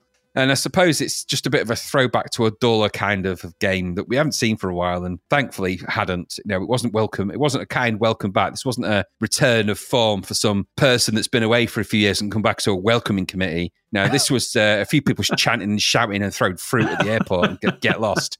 We never wanted you here in the first place. This is Trump's visit, another visit. He's come back for a second visit, and uh, we didn't bring out the, the nice biscuits first time. We definitely ain't bringing them out again. Um, I think the, the key thing here is add a shadow. You stupid, stupid game design idiot. yes, yeah. Add I a that. shadow to, the aeroplane. Not to anything. Yeah, just a shadow. Shadows are important on a game when you're in the air because that means it really feels like you're in the air. Yeah. And it wouldn't have been hard because it's not like it's, you simply add. It would have been easy to do. You could have done that with characters. I'm sure there's a million ways you could have done it. You didn't though, did you? So it just means that it looks stupid and it doesn't feel like you're in the air. So what you end up with is a floaty, boring headache. Um, and my only compla- compliment here is that the instruction manual, which is designed like an old newspaper, is really cool. I loved the instruction manual and the way they laid it out because it's done like a really old newspaper. It's really themed. They've really thought about it. Whoever they hired to do that, clearly in a different league to the people that made this game because the instruction and everything else, and we'll put the link to the show notes. It's a really cool bit of design that. Everything else, shit on toast. How about you? yeah. Do you know this is uh, what's his face? Uh, what's his name? Uh, Steve Cartwright. He did um, the Hacker games and the other one he did, uh, Aliens, the American Aliens. And Aye. he did this. There you go. Uh, raster bars and the odd object do not a racing game make. That's uh, No. really. I like the idea of an aerial pole position. There could be something in there, but no. You just feel like you're floating over light and dark greens or browns and greys, whatever, whilst an ear shredding whine wends its way into your ears. And you press fire button, he goes, oh. Yeah. It kept making Yeah. press fire. Eh, oh. it's like, stop it, stop it. What does this fire button do? It just makes you just makes you plain plain sound depressed. Stupid game. Oh. The controls are leaden. You never feel like you're actually flying. And whilst the sprites are nice, I guess they in no way fit with the raster landscape coming at you. No. They're just nothing gels. Those sprites that actually mark out the, the sides of the track, they don't fit. No. nothing fits. The pictures when you get flying at the plane, it's quite amusing. The bit that did make me laugh because it reminded me of uh, Clumsy Colin was the sprite animation which when you get flung out as well because it's dead overdone. It's like, Oh, yeah, yeah, yeah. I was like, oh God, God. it's like okay, No. but again, clunky loading. Did yours when it was loading? Every time it popped up a new screen, you go bah, bah, bah, Yeah. or something. I was like, Yeah. what- what's it doing? just got carried away with itself. There's so much loading in it. It's painful. Yeah, another one. Awful music, sound effects crap. There's no correlation between the speed of the raster bars and the trackside markers. They move at different speeds. So that's you've got two different things coming at you in to, to try and work out what speed you're at. It's like this no, they're on the ground, so they'd move the same speed as the raster bars would. But like you Yeah. said, there's no shadow, so there's no connection. Nothing. It's just a float. Everything's float. It's horrible, hor- horrible. Um, Yep. so just that, the naffness of the main game, it all combined to have me turn this off pretty fast. I like racing games, really do. This could have been quite interesting. And as you said, it's dead easy just to avoid everything. Just fly up, Yeah. fly up and turn left or right when Just you need fly to. up. Just fly up and turn left or right when you need to. If you want a bit of a laugh, press the fire button every now and then. You go, oh, uh, oh, and that's it. um, but this really wasn't for me. GBA No. rally, no crap, really bad. Well, there we go.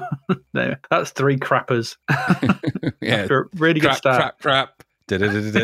Crap, crap, crap. Yeah.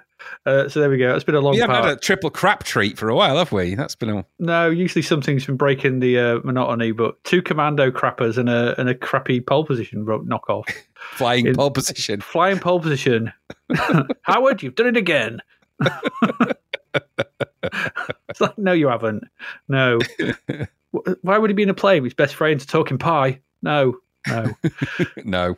no. Anyway, there we go. We're going to go away and take a break. I think we need it after those crap nightmares. Um, and we'll be back in a bit. We're going to look at some albums that were coming out in May 1988. So please stay with us.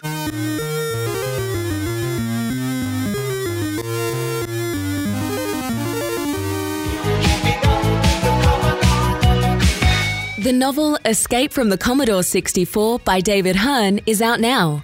Growing up in the 80s is a chore for Sarah, who feels misunderstood by her parents and badgered by Reese, her bothersome brother who incessantly prattles on about his treasured computer games. When Reese tells her one of the games tried to pull him inside the computer, she laughs off his fanciful fib. She waggles the joystick to disprove his fairy tale and is pulled into the computer. Now trapped in games she'd never had any interest in playing, how can she possibly beat them? With the help of feisty Nell, another trapped player, can Sarah find her way back home, or is it game over? An evil madman, a hostile planet, bloodthirsty robots, a never ending throng of karate experts, and relentless digital soldiers will do their best to ensure Sarah never escapes. Available from Amazon and all good online retailers, find out if there's a way out of the beige bread bin of betrayal for Sarah in Escape from the Commodore 64.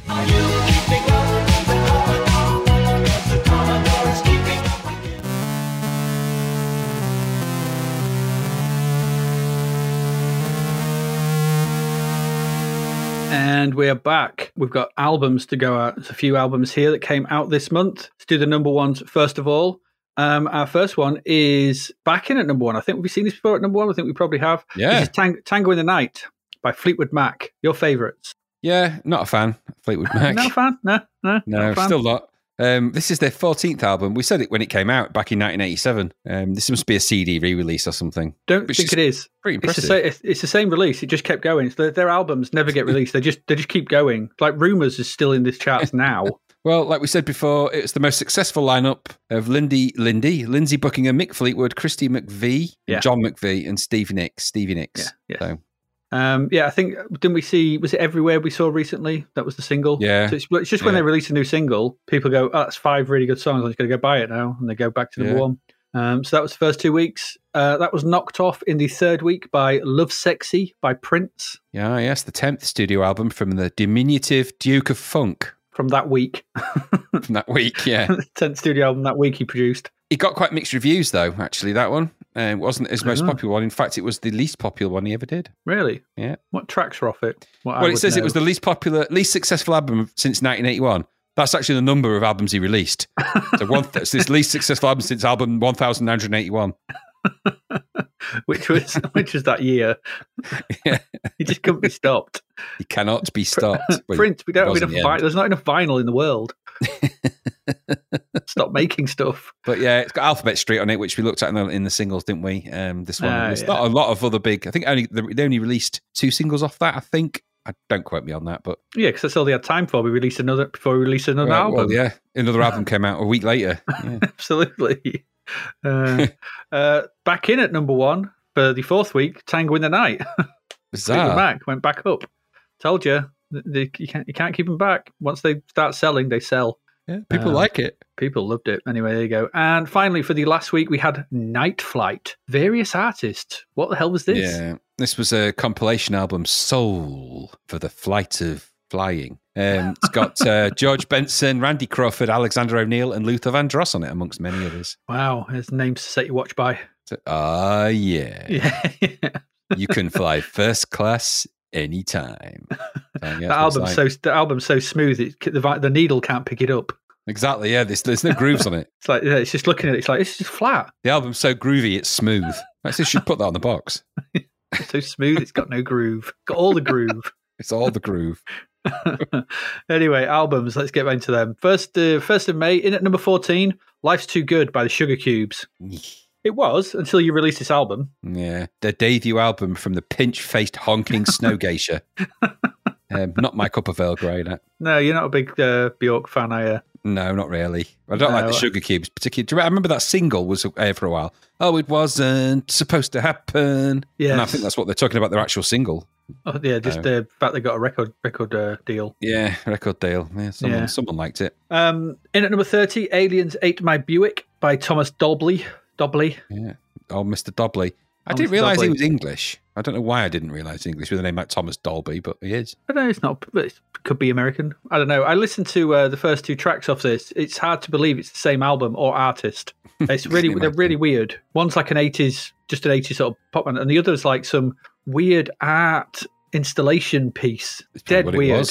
It's really odd. Um, yeah, but not my cup of tea. Not my not my thing. I was like, No, I've nah. never. I can honestly say I've never listened to anything of his on purpose. So No, well, I, well, I did earlier, and I wish I hadn't. yeah, was it recorded in Dobley? Uh, it was actually. I could I could hear both sides of the record. Thomas Thomas Dolby NR. He's got a noise reduction, so he just presses his head. He just, No just one- reduces his no hiss. He's always hissing. No one used to press that button. No one pressed that button on the stereo. The muffle button, which Yeah. made everything muffled. Have you recorded this with NR? Wow, I thought that was good. No, No, the, never use the NR button. It's muffle mode. Those Nobody stupid buttons you used to have on stereos and stuff. Yeah, Extra yeah. things they had. What does that mean? What does that do? Switch on the Dolby button. Why? we haven't got a Dolby system. It'll sound better. No, it won't. It doesn't sound better. It sounds muffled. I used to have that on my Walkman. Had a Dolby mode. It was like it's the most, it's the least used mode that was ever on that Walkman. I'm never going to use that. yeah, new tech added to stuff to make you think, oh yeah, like they would sell you video recorders and stuff with extra stuff on it. Like, I Yeah, mean, we were lucky at audio dub on yours, but how many people used audio, the audio dub feature? not many. No, you could it even add a times two, so you could just watch an entire film in times two. Why would you do that? You wouldn't. They just they just they just reached a, a level of pointless additions to that particular video. That Ferguson video star had. It was because it was all, at one point when they were selling. It was all about the features, wasn't it? So Yeah, exactly, yeah. Bombarded that thing. They threw threw the feature book at that one. You know, it did everything. I mean, what film? What films did you watch last night? Oh, I watched Predator, Rambo, Commando. and How uh, did you do that? how did you do all that? I just watched it in times two. It was great. stupid. I mean, I remember the remote control was massive. It was. It looked like a scientific calculator. It had that many bloody buttons on it. yeah. Did we use one of those? Stupid. sign- Did we use one of those remote controls to start the apocalypse in our film? No, actually, no. That was it. Was at Ferguson, but it wasn't one of the um, Ferguson video stars. That was Rick's. He had that flap on it, didn't it? That pointless, Yeah. pointless flap. Yeah. So yeah, Yeah. A, the, it was a weird remote control actually because it, it was because normally they're kind of uh, a sort of a mobile phone type, aren't they? They're kind of the the Yeah, portrait. long, long and thin. Yeah, yeah. yeah, yeah. his was it wasn't. It, his was landscape. His was, his was wide and fat. No. not saying yes, it. it, yes, it was. yes, yes, it was. Uh, there we go. Um, number sixty. This is our art by the Soup Dragons. This is Debut our album. art. Yeah, debut album from them. Uh, Do you like the Soup Dragons? Nah, not really. Well, this because this is different to the later Soup Dragons because they went they underwent a sound change apparently from an indie rock sound. This is after this album to the rock dance crossover sound. Apparently, it was due to the fact that they at one point had no drummer, so they bought a drum sampler and then began experiment with the release of things like that, and then the album uh, Love God came out. I think that's where. Yeah, the- I think we've talked about it before. and We tried to remember what the big single was, isn't it? Um, I'm so on a loose. Yeah, that's the one, Did, yeah, uh, did, did they do "I'm Free"? Was that them? I'm free to do what I want. Was that no, want them? No, I don't know. Was, Was it? that- was that- yeah, it might have been actually. Yeah, it was. Ding, was ding, ding, ding, ding, ding, ding, ding, ding, ding. Yeah. it is them. Yeah. was that that Primal Love Scream? Was it? hold me. Could I be. get them confused. They all sounded the same. exactly. I do. Yeah, In exactly. Spiral I do as well. Carpets, that Manchester scene, they're just all blended into one.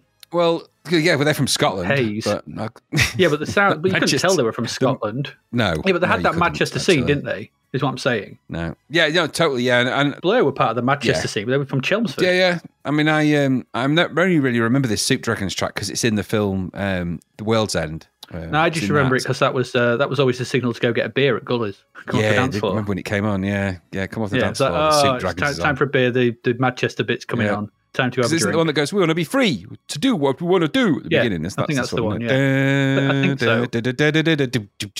Yeah, it is. yeah, unless it's Primal. Scream, but which case who cares? Anyway, eighth of May, number it's straight in at number two, kept off by uh, Fleetwood Mac. Is "Stay on These Roads" by a-ha. Stay on these roads, lads. Um, Stay off some horse. the third album from our chirpy Norwegian trio. Yes, uh, I it's all right. This album, it's probably the weakest album so far. It's got no, it doesn't have the massive songs of the first, nor the overall moodiness of the second. They were still. Are they did they manage to ever shrug the kind of teen heartthrob thing that they got cast into at the beginning? Because they seemed to spend forever trying to get rid of it, didn't they? And Yeah, this was where they were starting to move out of vogue. But they're doing videos in here with far too much. Uh, I think we looked at Stay on These Roads recently and had far too much leather and bright blue jeans in the video, which is never a good combo. Black leather and bright blue jeans. Not good. Uh, in at number three, Stronger Than Pride by Sade or Sade. Sade. Sade. Sade. You're a Sade fan, aren't you? Um, yes, I do like Sade, and I do like some of her things. Um, this is the third studio album. Um, Kristine McKenna of the Los Angeles Times wrote about this album. The nine songs on Stronger Than Pride add up to one long plea of desire, and at the album and. As the album makes its way up the charts, as it surely will, armies of love struck men will no doubt dream of losing themselves in Sade's quiet storm of passion. Can you try and do that in the voice of what's her face from The Fog? Stevie Wayne. this is Stevie Wayne. Um, I've got a few tunes for you. Um, no, um, worst Stevie Wayne impersonation ever. That. was terrible. I've got, I don't pretend to do a good Stevie Wayne. I'm no expert at doing impersonations of Stevie Wayne. That's Wayne. true. You know, uh, Contrary this, to what you might think. this didn't make me get a quiet storm of passion. I have to say. No, it's all right. It's all right, isn't it? But it's, it's more singing like this. You know, it's if you like that kind of thing, great.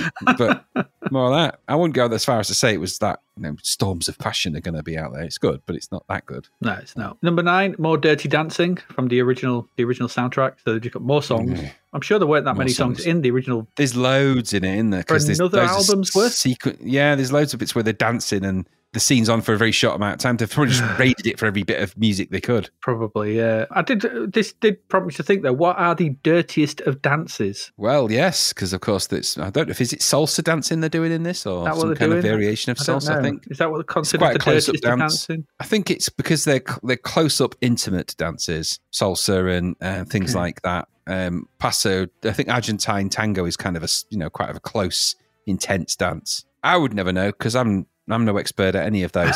I tended to keep people the hell away from me if I was dancing around a dance floor. I was a You very did. large man with long, straggly hair and a wild flinging of the arm. Could be very dangerous for me. So uh, I think the I was more dangerous dancing than dirty dancing, but um, and I was probably quite grubby as well. So maybe I was a bit more mucky dancing, mucky dangerous, really. mucky dancing. Yeah, mucky dangerous dancing, yeah. Mucky dancing. The, the the not so well known follow up. Dirty Well, I've been dancing. trying to think what because obviously you know when you the dirt, the dirtiest of dances. But let's uh, the dancing that I know because obviously I'm no I, I don't know enough about ballroom dances or anything to know if a foxtrot's dirtier than a rumba or whatever. But I'm going by the dances that I've seen. So goth crumbles that's not particularly dirty. Um, but there was that you know the floor? but drunk you know drunk middle aged divorcee they can get quite you know they do that kind of you know. What they call it? Was it a slut drop? They call it or something like that. They do a lot of that on the old dance floor, something like that. I don't know. But twerking. Twerking's quite sexy. Twerking, yeah, twerking, Dirty, yeah. should I say? Not sexy. I don't find it sexy. It's not dirty. it's done by the right, you know, the right thing. It's got to be, you know, n- not everyone can twerk. yeah, not not people weren't happy when I did it at the last wedding I went to. No, well, no. Then you had your, uh, you know, your I please anyone pants on, and Absolutely. with, with the vertical slit. I know that uh, she choked on a pie, didn't she? That uh, old lady that was there. She did. Unfortunate that she did. She went. One choked on her dentures, the other one choked on a pie. But you know, And the last, the last, and the last one had a stroke, but she couldn't reach. hey, hey. Anyway, I'm not sure because I the only dirty dancing I've seen is when people get drunk at, clubs like Gulliver's in Grimsby, and even then, I won't say it was dirty. I think it was just more kind of clumsy and awkward for everybody. grubby. When people start getting off with each other on a dance floor, is that not a little bit awkward for everyone? I think it is. Yeah, probably. Yeah. Yeah, it is. There's Um, nothing more disappointing than looking at somebody get, you know, because people think they're kissing passionately when they're drunk on a dance floor like that. They're not. It just looks like two people are trying to suck the pattern off each other's ribs. So it's not nice. Not nice at all. It's not. Someone might. Some people might call that kind of thing savage amusement. They might. a number eighteen album by the Scorpions. the Scorpions. I've not. I can't look at them the same way after last the single they had. No. This is their tenth studio 10th. album. Ten. How did they get to ten? I don't know. Um, it's by the German Masters of Poodle Perm Hair Metal. I've put. Yes, that's what you, they might want to be branded as. Yep. good musicians they are um, but they were still booing a support act when they came on apparently um, when they were doing live shows traditional euro blend of hair metal heavy on arpeggios and chug uh, sounds like a dwarven tavern. it does. The arpeggiated chug. It does. Ah, come on, come on, Gilby. Let's get in the arpeggiated chug. come on come here. They all start singing and washing the pots handy bunch to have around though They are. Yes, it's good to have them there. Yes. Uh, in at number thirty-one is "Scenes from the South Side" by Bruce Hornsby and the Meatballs. that's what they're forever known to me as now Meatball, meatball heads. heads that's all they are is meatball heads that's all i can see now and that's all i'm ever going to see Yep, it's all you'll ever know. I can't undo that. I can't undo what you've done now. That's it. Then just meatball heads. Meat hair is the way ahead for them. Number forty was "Blind" by the Icicle Works. Yeah. Uh, fourth album by these guys. Apparently, it's English New Wave. No, Right. I listened don't- to it. No, I've Mm. ever heard anything by him, and I checked a quick check on this track, and it was dull blandcore. Yes, yeah, that's what I Um, thought as well. Not for me, really dull. No, no, icky licky Uh, works not for me. Yeah. no. 15th of May, we've already talked about it. In at number one, Lovesexy by uh, Prince. We did. His fifth album this week. At number eight, now that's what I call Quite Good by the House Martins. Mm, House see. Do you Martins? House Martins. House Martin. Do you see what they did there? Yeah, I did. it won't help them though because it's a compilation. It's the best of post breakup best of album or greatest hits album. I'd say best of because I don't think any of their hits are that great. So No, I don't I think don't. they deserve to call it a greatest hits album. No, and I, I'd even sort of bulk at the term best of. Yeah, true. Yeah, uh, House Martins. Isn't that a bird? A House Martin. Yes, it is. Yes, part of Yeah, the. so uh, could maybe we've got it all wrong. Maybe it's actually just a collection of songs sung by by various different kind of birds. bird.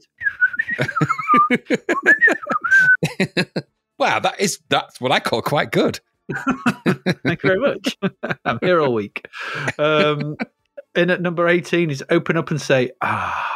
Yeah, Poison. classic Poison. Yeah, good track. Good tracks on there. Nothing but a good time. Obviously, we spoke about last time. Every rose Oh, God, has it's its thorns rose on there. thorn. it does have that on there, um, Just like every is, cowboy sings a sad, sad song. Which is obviously what they use in uh, Bill and Ted's, isn't it? Yeah, I love that bit. Yeah. um, the original front cover of the album, which featured model ba- model Bambi, that's her name, dressed as a luminous red demon with a protruding tongue, caused controversy among parental groups. The band changed the cover so that only the model's eyes were visible. Now, I thought I'm getting a, a real Spinal Tap vibe from that straight away. yeah, such a, The, such album a cover's too, line. too sexy. such a fine line, isn't it? Yeah, exactly. It's uh, it does make me laugh. It is a proper Spinal Tap vibe. What's wrong? What's wrong with being sexy? Sexist, Nigel. Sexist. Oh. Oh, okay. At number 27 is Odyssey by Yngwie J. Malmsteen. Malmsteen, uh, fourth album from Mr. Malmsteen. Do you like Mr. Malmsteen? I'm not going to say his first name because it's too tongue tie Yngwie. Yngwie. Uh, no, I am like. not. uh, I, I'm not a big fan of Yngwie Malmsteen. Um, I, I listened to the um, title track from this single. I can't remember what it's called. Um, but there's so many whittles. It's just full of whittling. It's not. It's just. Yes. Yes. It's like stop it. He is a very, very fast player. He's a um, massive whittler. player. he is, but you know, he's a master of certain Tal- techniques. talented. It's, uh, It's very good. yeah, yeah, But, very clever, very clever. but whittling's not for me. Um, Steve Huey at All Music gave the album two stars out of five, calling it a more subdued, polished collection, seemingly designed for mainstream radio airplay, and that it shows little difference in approach from Malmsteen's previous output. However, he did praise Joe Lynn Turner's vocals and Malmsteen's guitar work, but remarked that the latter sounds constrained and passionless, due in part to his recovery from a near fatal car accident in 1987. And I put there, well, near fatal accidents generally do hamper your ability to play really effective guitar. They do. Um, They- yeah, yeah. Surprisingly, you managed bizarre. to get over that well. If it was near But fatal. um, he's a master of um, is sort of what do you call it? Um, whittling. so, no, it's a it's, it's a it's the proper name for it, isn't there? It's um, yeah, whittling. it's a picking technique, isn't it? But he's, he's a master at that, though. I'm not no, I'm not I'm not knocking his ability. He's a very good guitarist, but Don't you know, because he'll come after you. He's a real dangerous guy. it will whittle all over me. He'd be he'd be outside your house right now. You'll hear him. He Yeah. speaks like that's how he talks. He talks in uh, he can't speak actual English. He speaks in arpeggiated guitar speed. a thousand words a minute. He does, yeah. You have to sort of record him, slow him down, and then play him at two times speed on your old Ferguson video style, maybe, or exactly. or half he'll, speed. al- he'll alternatively pick you to death. That's what he does. His picks Oh. are steel. Picks are pure steel. He has them between each knuckle.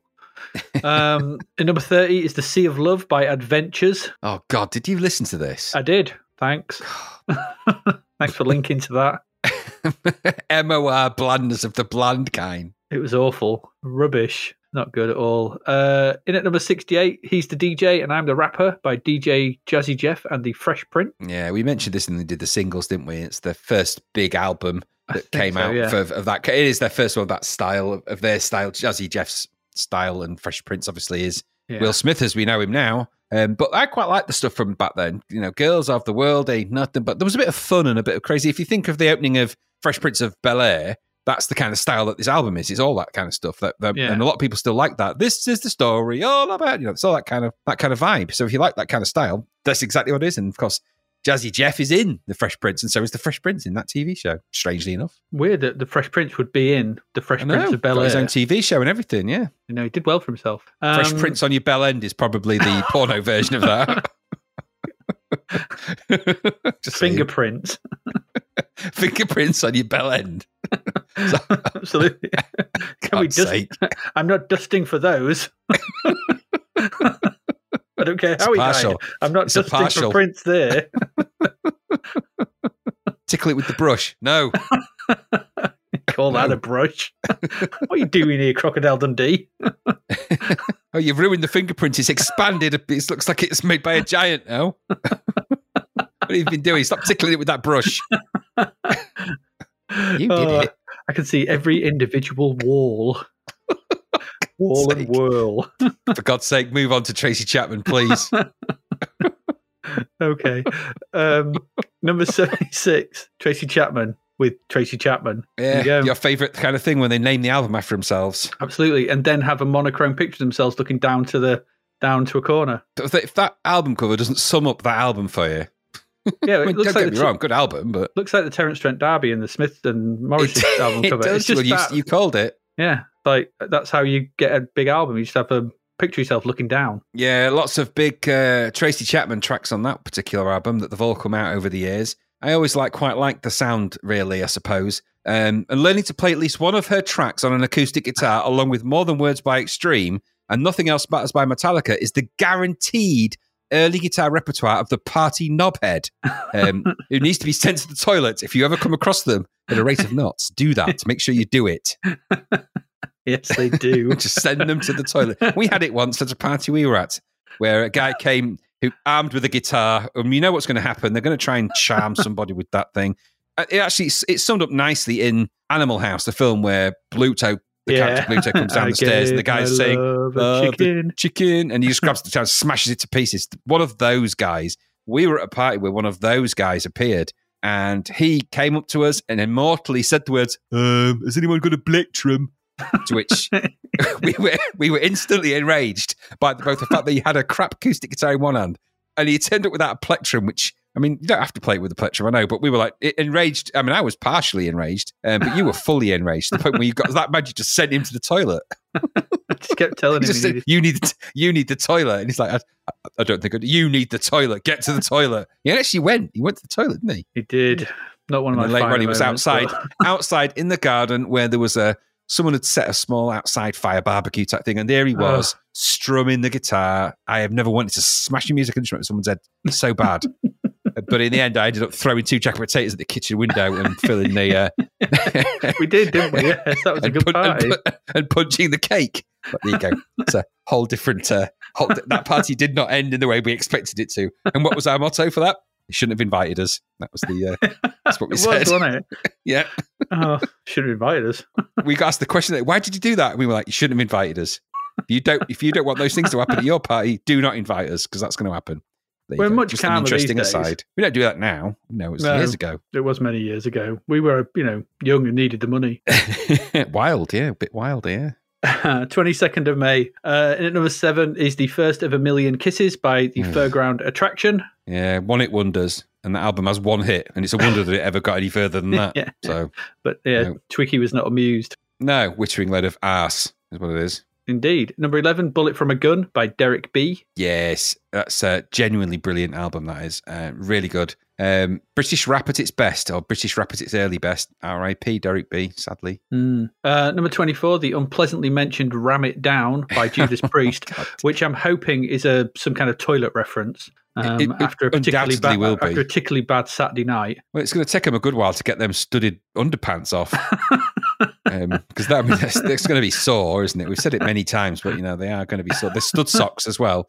They wear studded socks, studded underpants, studded I think, yeah, it's just the studs are just going to catch on the studs. There's yeah, there's going to be magnetism. It's It's, just all bad. painful. Yeah, Never mind the leather, the smell of the leather as well. There's nothing. Uh, wet- wet leather's an unpleasant smell. it is. It's horrible. Uh, especially sort of interior groin wet leather. exactly. That's Groin not going to smell pleasant. Imagine the smell of that after a, after a gig. Exactly. Th- th- no one would want to go near him. It's like the. Um, do you know in uh, Ch- went Chernobyl disaster? All the firemen that wore the suits, they're still in the bottom of Chernobyl. They're, they're down there, you know, dangerously radioactive. Same with all the Judas Priest leather studded pants. They're in some room somewhere. No one goes in there. to go in there would be fatal. It'd be a Absolutely. fatal thing. You'd lose your eyebrows immediately. the, that album's their 11th studio album. English. Now, why didn't I realise that Judas Priest were English? I don't not? know why I didn't. No, I just, for, some reason, I just assumed they were American. I don't really know why. Um, Yeah. But it was their final Judas Priest album um, with producer Tom Allom for 30 years. Wow. He came back later on to do a live album, and then he did their 20, 2018 album, Firepower. They're still going. You're still God. trying to take the pants off. Still going. They're still trying to get exactly. They're stuck, glued on now, like underpants on an, on an action man. Can't get them off. They're just like Can't jammed on with smegma. Oh, that there's a word that's unpleasant. No matter how it, in what context, it just that's it. Yeah. Ruined. Sorry. Um, Smeggy glue pants. Absolutely. the studs have been worn down to a just to, to the nub. to the nub. There's barely anything else in there. Just flat metal. That's the name of the next album. It's, it's the name of their uh, it's the name of their pint that they released, their beer that they released. Have a get get yourself a pint of flat metal, Yes. Ugh. room temperature. Get Um, lost, Smeggy pants. Number eighty-one, the New Order by Testament. What's going on with these God. bands? Goodness me. Second studio album, thrash metal. Yeah, Sounds exactly as you imagine it would. I can imagine. It's another. I can imagine it sounding like Angry Dwarves. It just sounds exactly as, as you. If you imagine in your mind, just think the words thrash metal, and whatever you're hearing is exactly what that is. Yeah, I thought as much. Yep. 29th of May, number 11, Out of Order by Rod Stewart. Yes, he is, by releasing another album.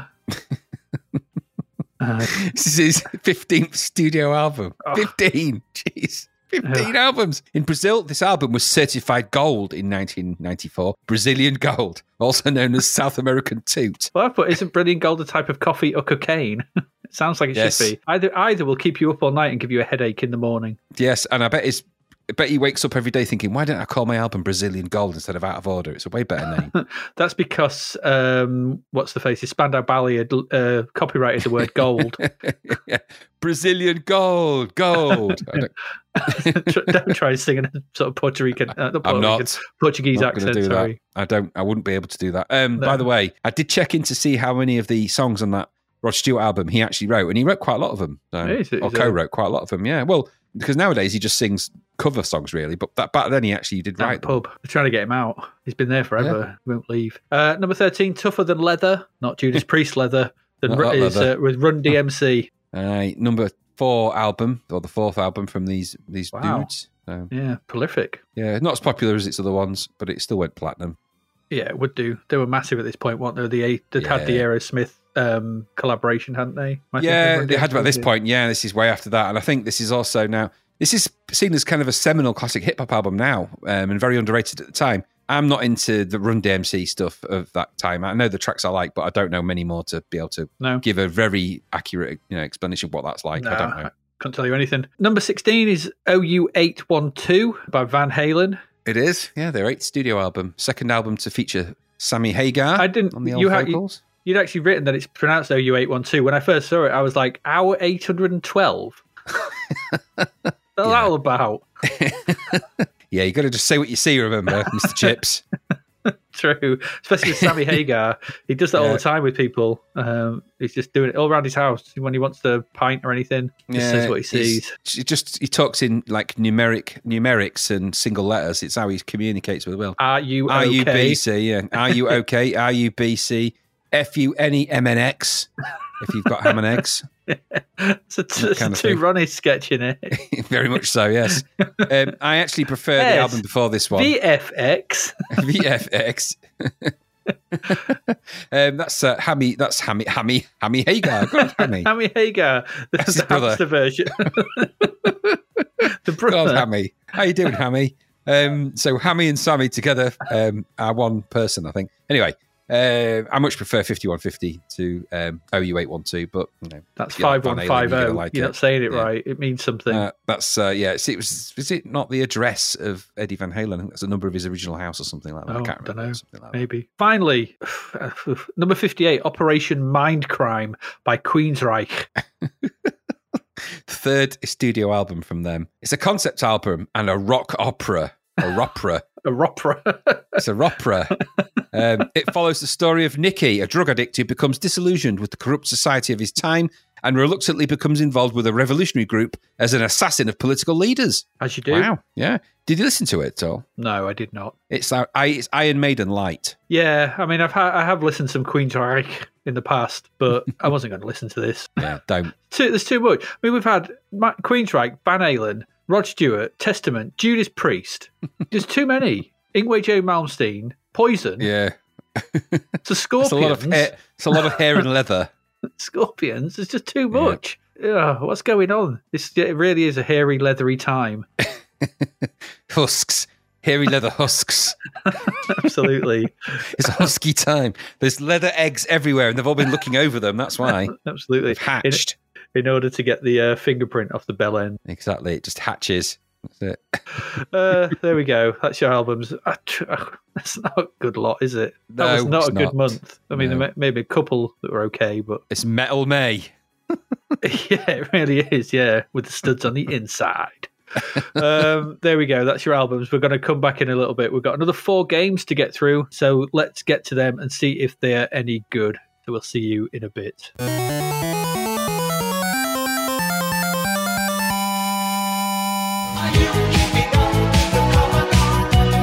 A strawberry movie ice lolly and a couple of screwballs to our show sponsor, DavidHearneWriter.com, where you will find a remarkable collection of audiobooks, bargain books, ebooks, and more. David once drank a tub of bathwater to get someone out of his bathroom. He's a brilliant author as well. Check out this audio chunk of his latest, Escape from the Commodore 64. You can't be taking these here cars without some form of payment. Kane walked over to them and rocked back and forth on his heels. Sarah noticed how much he moved the same way she had in the game with the zappy robots. She expected him to somersault at any moment. Well, Kane said, tapping his foot impatiently. Sarah slipped her hands into her pockets, a stance she normally took when she was preparing for an argument.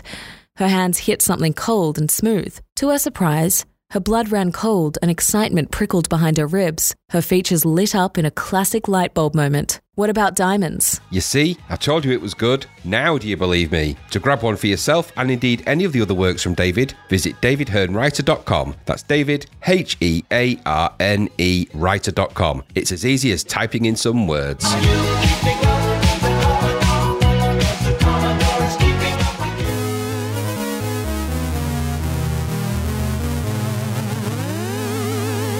And we're back once again. We are back. And we've got, as I said, four more games to come up uh, in this section. So let's waste no time. Let's get into them. Graham, did you enjoy your time with the Card Sharks? Well, I kind of did actually accolade this. Um, uh, the graphics are by uh, Mimi Doggett here. Title screen was Mimi Doggett, and I got the credits down as designed by Mike Lorenzen. Um, some of the graphics are also by Richard Atanki, or Atan, yeah, Atanki, and the music was by Ed Bogas. They're kind of at the uh, accolade gang, really, aren't they? Do that. Mhm. So, from the instructions, okay, so you've got the itch to play some cards, maybe a little poker, a little blackjack, or even a game of hearts. But all of your card playing cronies are out of town, and you definitely don't want to play another boring computer card game. um, Hey, complete with the proverbial invisible dealer. You want to see your opponent eye to eye. What are you going? What are you? What are you going to do? Bunky, fly to Vegas? I don't understand that anyway. Um, relax, save your dough, invite the card sharks over. Accolades Card Sharks is more than just three challenging card games on one disc. Card Sharks is the first interactive computer card game that allows you to play with and against um, articular animated characters. Articular is a good word, isn't it? is that a word? Should it be articulate? I don't want to know, but it says articular in their instructions. It could be a typo. Um, no kidding. Just boot up Card Sharks and you're sitting across the felt from some vibrant, funny people with loads of personality. You and they won't stink up the joint with stogies. Okay. Just call Okay. up Luigi, Milton, and Lady Vanderbilt for a friendly game of hearts. They'll even let you keep score, or maybe you'd like to get into some rapid fire blackjack. Sam the dealer enjoys a game of 21 almost as much as he enjoys a good joke. And when was the last time you played poker with the world's most powerful leaders? Card Chat comes loaded with three varieties of poker and three verbose politicians. Accolades Card Chat game. When your friends fold, the sharks are ready to play. That's the, uh, Good lord. so this is a a, a multi-card game essentially, or a, a com- game card game compendium where you can play three variations of poker, blackjack, and a game called Hearts. Essentially, Yes, now I don't know a great deal about any of those games apart from the, the couple of the variations of poker. And what I'm not going to do is now go into a full-on explanation of all the different types of card game that there are. I, I actually didn't play them all. Um, I had a quick go at Hearts, didn't quite get it, but I didn't have really have the time to dedicate to it. And they all play out the kind of same way. So um, the graphics on this are kind of seen. It reminded me of another card game that we played, or another casino game that we played. But they're all kind of the main the players you're up against are on the back row, if you like. Oh, that was Um, um, the one with Shifty Susie. Yeah, was it Miami Dice? Was it? Might have been, yeah, with the dodgy sort of hand hand Yeah, movement. the handshaking. And this one's got like crazy banana hands in this one. But anyway, I love the arms in this. They're ace. They're proper RoboCop in. but if you imagine, so you, you basically the the choices you get in this are the kind of game you want to play, and then you can choose the people you're going to play it with. And it's actually a game that's specifically designed for solo play for these kind of card games, which is quite nice. So it hasn't, it isn't trying to do some kind of crappy version. It's actually trying to give them some character to play against, and that's quite interesting. Um, so the graphics in this, um, obviously, you go through the selection screen, you get to choose. The, there's some character character drawings of cartoonish character drawings of the characters that you play. Um, and then when you do get into the game, depending on what game you've chosen, um, you'll see the kind of the people that your op- op- your opposition is sort of over on the back wall, as it were, but facing you, sort of sat down opposite on the table. The main area of the game in the middle, in casino style, and then obviously the dealer at the bottom, um, and your sort of you know your the part that you play, or the, the parts and the cards and the things that you have, depending on what game you play, um, are, are sort of de- dealt across the table. So it plays out in that in that kind of way. It's not massively graphically intensive. The, the, that's kind of what it is. A lot of the nuts and bolts in this has gone into um, how you actually play out the game. So the, out of the three poker types, which is I think there's five card draw, seven card stud, and Texas Hold'em. Um, I was most familiar with Texas Hold'em. I've never really played a lot of poker. I've never really played Hearts, which is a game where I think you've got to basically get rid of the hearts. You're not allowed to get divest them. I think what we tend to find in the UK is we have other names for these games always. So apart from poker, but there's games like um, Queenie, there's games like um, Rummy, and there's loads of Yeah. other card games that have variations, and they're probably maybe similar to these. And so that's what they are. Um, they all use a standard 52 um, card deck. And um, with the exception of blackjack, where you can play over multiple decks, of course, which you can do in any casino as well. I wouldn't recommend it because that's just if you want to watch your money get burned through, watch people play blackjack. Between actually, I, I've, I've been in casino in Vegas, and I can tell you, blackjack and the roulette. Um, aside from the slot machines, blackjack and the roulette are the fastest I've ever seen people lose money in my life. No, thousands in in in in what felt like seconds. It was ridiculous. But anyway, so I had a game of poker in this, and I played against um, Margaret Thatcher, Gorbachev, and I forget who the third character I picked was. It's Reagan. Ronald Reagan, wasn't Yeah, it? Ronald Reagan. Well, you get to pick out six characters, don't you? So you can pick Yeah. three out of the six. And I Mhm. didn't pick Reagan for the other one. I can't remember who I picked now. It wasn't You a political leader, I don't think. Yeah, some, could have been. Um, they all have their own characteristics, their own style. They all come out with funny little one-liners and quirky stuff to keep the game interesting. Um, but essentially, what you're doing is you're playing poker or whatever variation of card game you've chosen against them. They're not Mhm. stupid, um, and the AI isn't sort of. It, it actually starts simpler, and they get harder and harder and harder as you get into it, which is quite good. I quite like that. So there's a nice gentle in. So the first few hands of poker you'll play are not super intense. Um, you're not paying for mega bucks, but you can soon top up a quite a, a you know a, a, pot of money, which is always kind of interesting if you do. So I say I played Texas Hold'em, went through a game of Texas Hold'em, and obviously I'm, again I'm not going to go through how you play poker, but essentially um, the game plays out. Obviously, each person uh, plays a hand. You can you can put in some money as the ante. You can then raise each other, and then eventually you'll get to the point when you see each other's cards, and then you've got to kind of make the best hand you can out of the hands, you, the cards you have, and the hands, the cards that are dealt onto the table, and you're looking for pairs, three of a kind, and there's a kind of a rating scheme of the varying hands, obviously as you go up. And if you know that you're onto a good hand, or you think you're onto it, you can try and bluff and get the keep game going. That's poker in a nutshell. I don't know about the other variations. Um, obviously, with blackjack, the idea of that is to get 21 and different variations, and there's different ways people play it. Um, but the actual rules of this game, are, are, I think, because the, the rules are explained in the instructions for every, all of the games in quite depth. So you wouldn't come at this completely blind. And actually controlling the game, controlling how it works, is really easy. So they haven't, you know, made the com- the game controls in classic accolade way. There's not a lot of controls to the game. That you know, you're just playing the parameters really of what you need to do. So you just make you're making joystick based choices essentially, simple choices on a very Yep. simple interface. Yep. And then fun stuff happens because they come out one liners, their expression changes. They have this wild animation on their arm when they come and pick out the cards. It kind of it's a bit banana arm, but it's it's all part and parcel of the kind of characterization of it. Um, so there's things to like. Um, but that's kind of it though. It's is a, it's a one player card game where you play against you know multiple variations and the game difficulty ramps up as it goes. Graphics I think are nice, classic Mimi Doggett style really. Um, so they're kind of well drawn characters, and Margaret Thatcher does look very Margaret Thatchery, and Gorbachev does look Gorbachevian.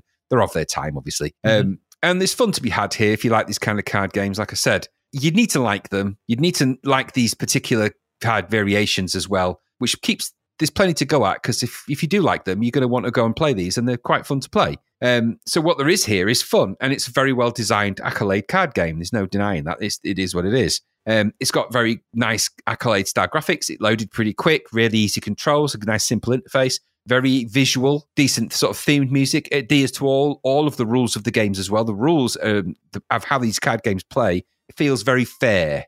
The computer never feels completely advantaged, even though obviously the computer is the one that can has all the cards, if you like, to, for want of a Mhm. better description. But you, you you never feel unfairly disadvantaged because you're a human in this. It actually just feels quite fun, um, and there is challenge. You know, the players are quirky. There is some fun dialogue, but they do they do try and bluff you, and and it's quite clever how it works in that way. So as you start to get more into it, um, it becomes more of a challenge, not just because not just rote numeric observation of cards and different types, but they right they do, they do kind of shift have shifty looks at each other and they lift the cards up and down. There's little animations and little things that make it a little bit more interesting. So I quite liked it for that. Um, I suppose you've got to like these card games to really get much out of this. Um, the dialogue is of its time, but I suppose it, it sets it aside in terms of its graphics and its and the way it's laid out and stuff. It's better than that Miami Dice game.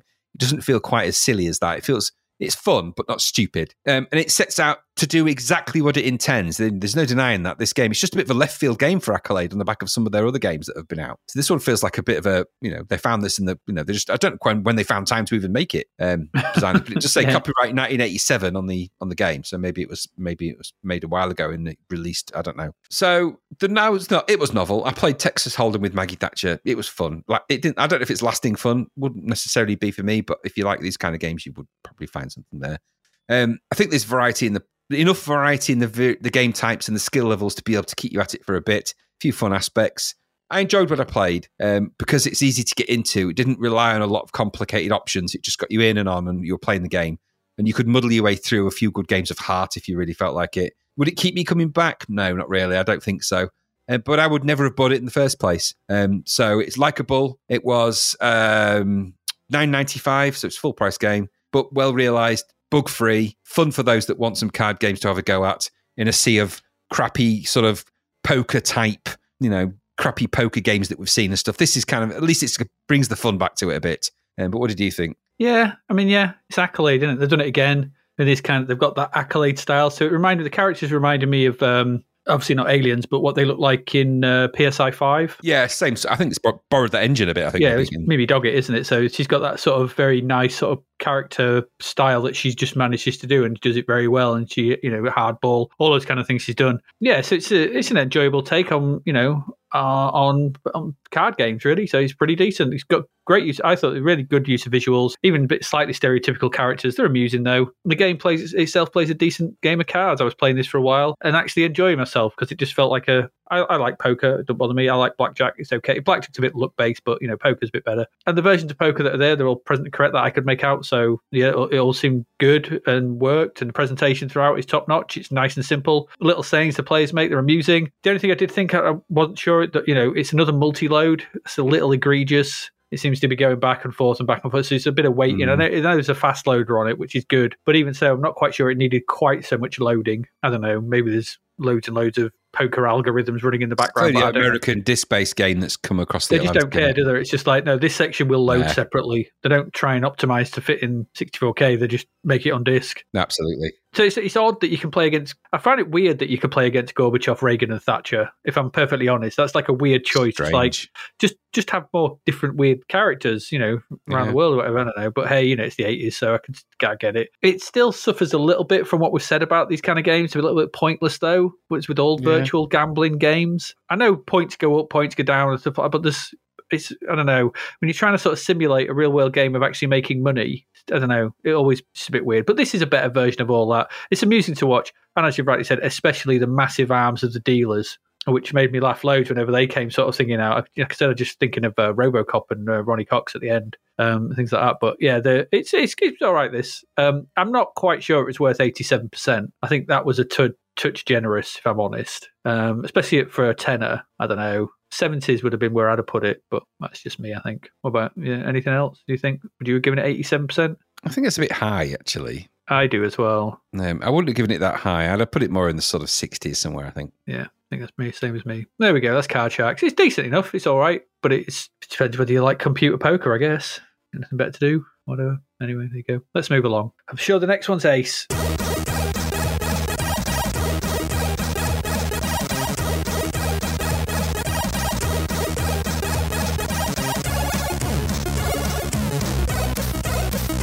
Because it's a budget title. This is Rockford. This caught me completely by surprise. I'd never heard of this. I didn't even know this existed. No. I've not heard of this one. Never heard it. Budget Boulder Dash. Okay. And I don't understand it. It's for some reason I cannot fathom. This release has left me feeling unclean and bewildered. So, according to the back of the box, this is the only true arcade version of the classic game Boulder Dash. So, as much as I could make out, this is a conversion of an Amiga powered arcade game that is based on the classic C64 game Boulder Dash. Um, and it also says that this is the ultimate game gameware challenge. Yeah. Um, and also, it says at the bottom that there was an extra free Mhm. game that came with it called Back to Reality, which was a quest, a quest across two universes to save the Earth from becoming a black hole. I have no idea what's going on with this. I just don't understand what this is, where it came from, or why anybody felt this was a good idea. Because they've made Boulder Dash worse in every single way possible that you could possibly make Boulder Dash worse. So the producer of this was Icon Design, and the music is by Jason Seabrook. And, you know, it's a really shit Boulder Dash thing. It starts badly with a really plain title screen that has a raster glitch on it. Like, why has it got a raster glitch above the text? What's going Not on here? Not good. I'm not sure why. this. It's just text on a black and a horrible scrolling one of the things at the bottom. It's just awful. But it shouldn't have a raster glitch. No, this doesn't bode well. Um, pressing fire starts the game. Your eyes are immediately assaulted by a horrible, garish level of Boulder Dash. It all seems there, but the walls are parrots, the gems are smiley faces, and the bolds and dirt are a horrible colour selection. You're also now one of five characters that you play in this game. You know, you're no longer a termite. No, now you play as a cowboy, a spaceman, a doctor, a chef, and a hunter. I think you're a hunter in the opening levels, and I don't understand why these other characters are there.